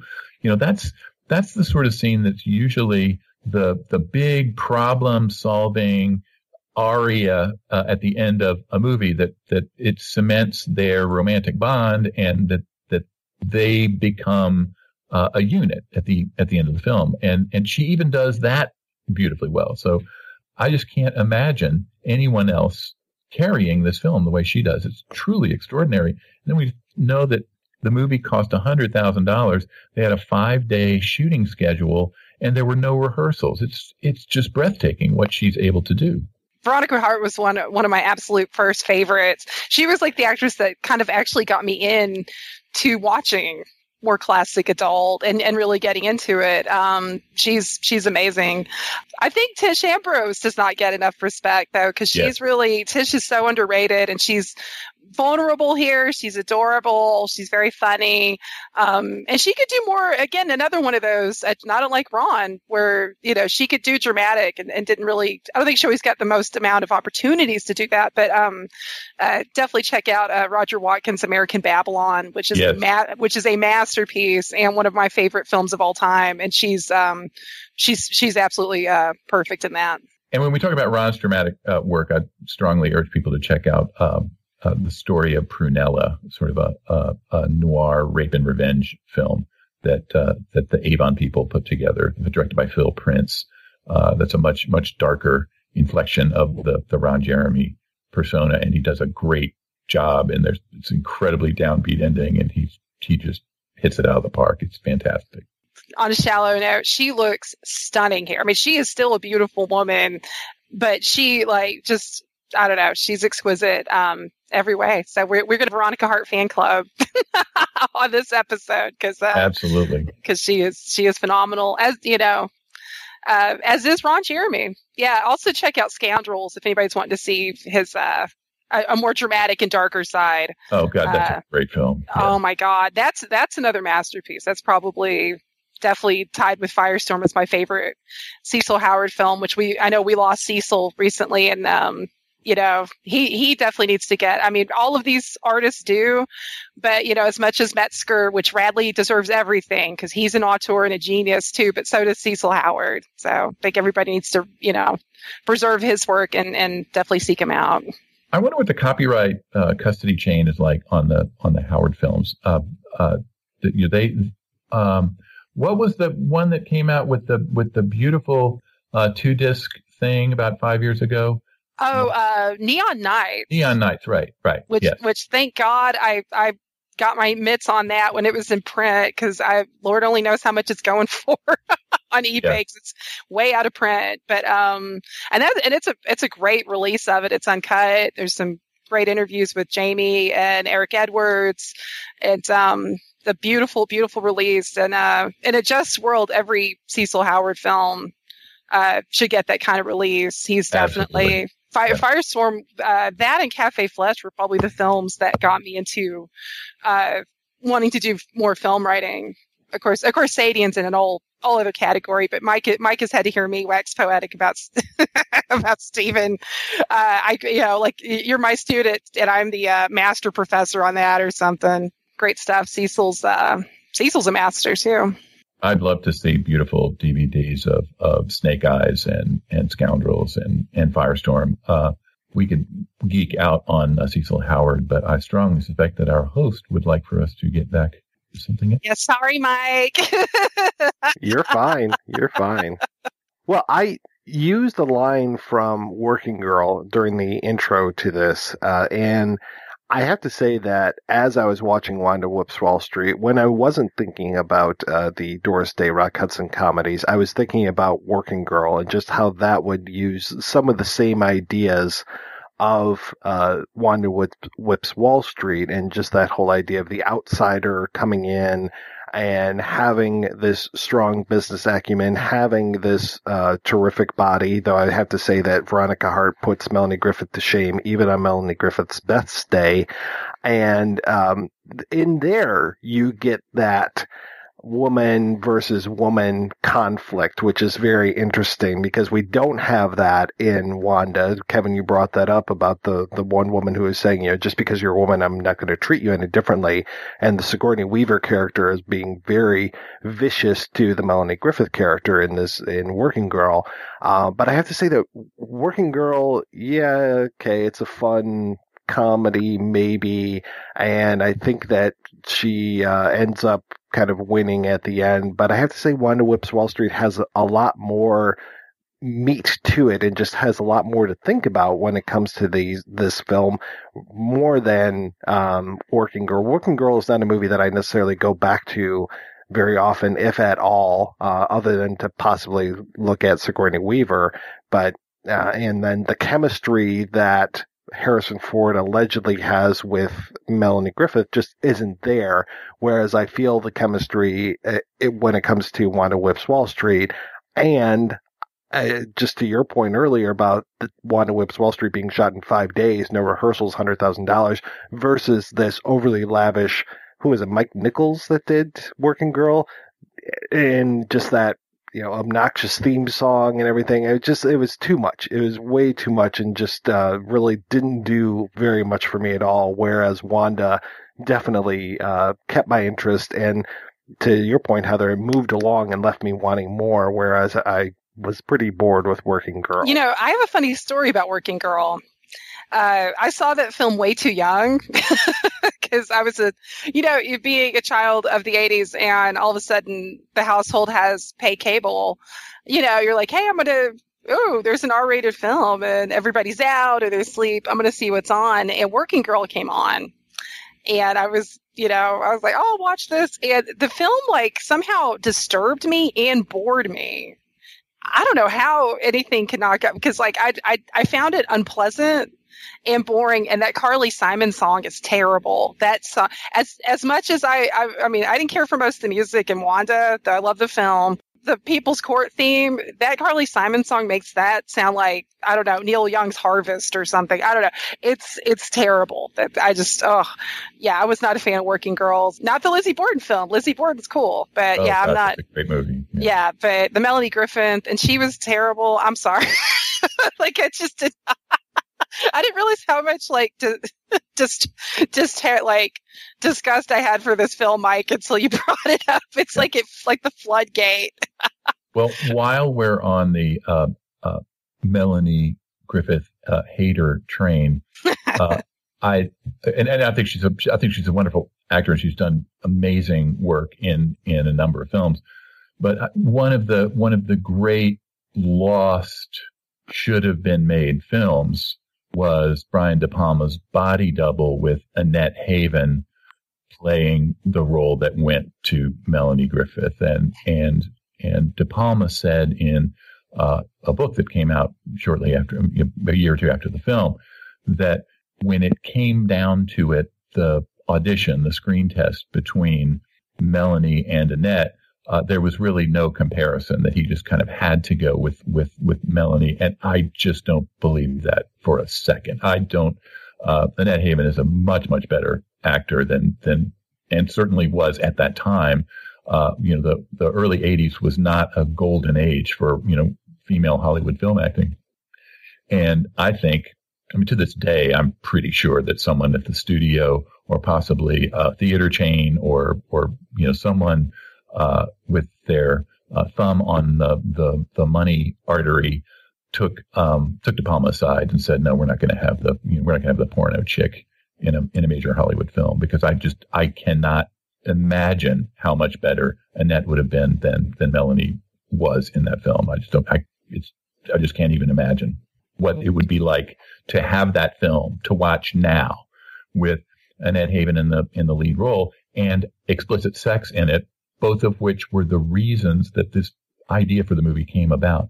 So um, it's certainly true, uh, those out there in podcast land, all you folks, uh, that the level of of technical and and artistic and acting skill that's on display in films like uh, Wanda Whips Wall Street, it's it's at least the equal of the stuff that Hollywood can do. And I would argue that, that a Hollywood, uh, cast and crew, uh, and, and post production team would just come completely unglued if they had to put together a feature film with the resources that, that Larry and, uh, and his people and Veronica Hart were working with here. I just, I, I think these guys are better than most of the Hollywood filmmakers, just straight up.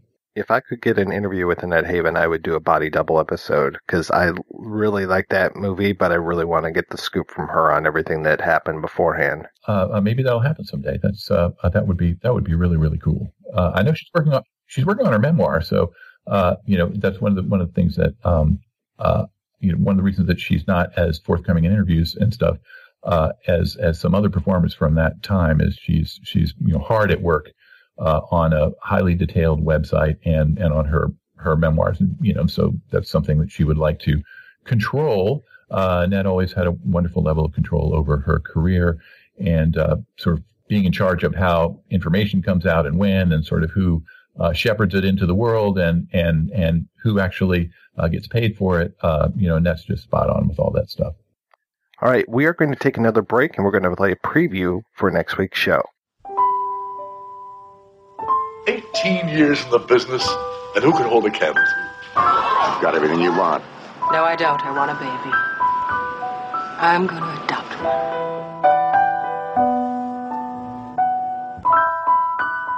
Christina! Come on, Tina.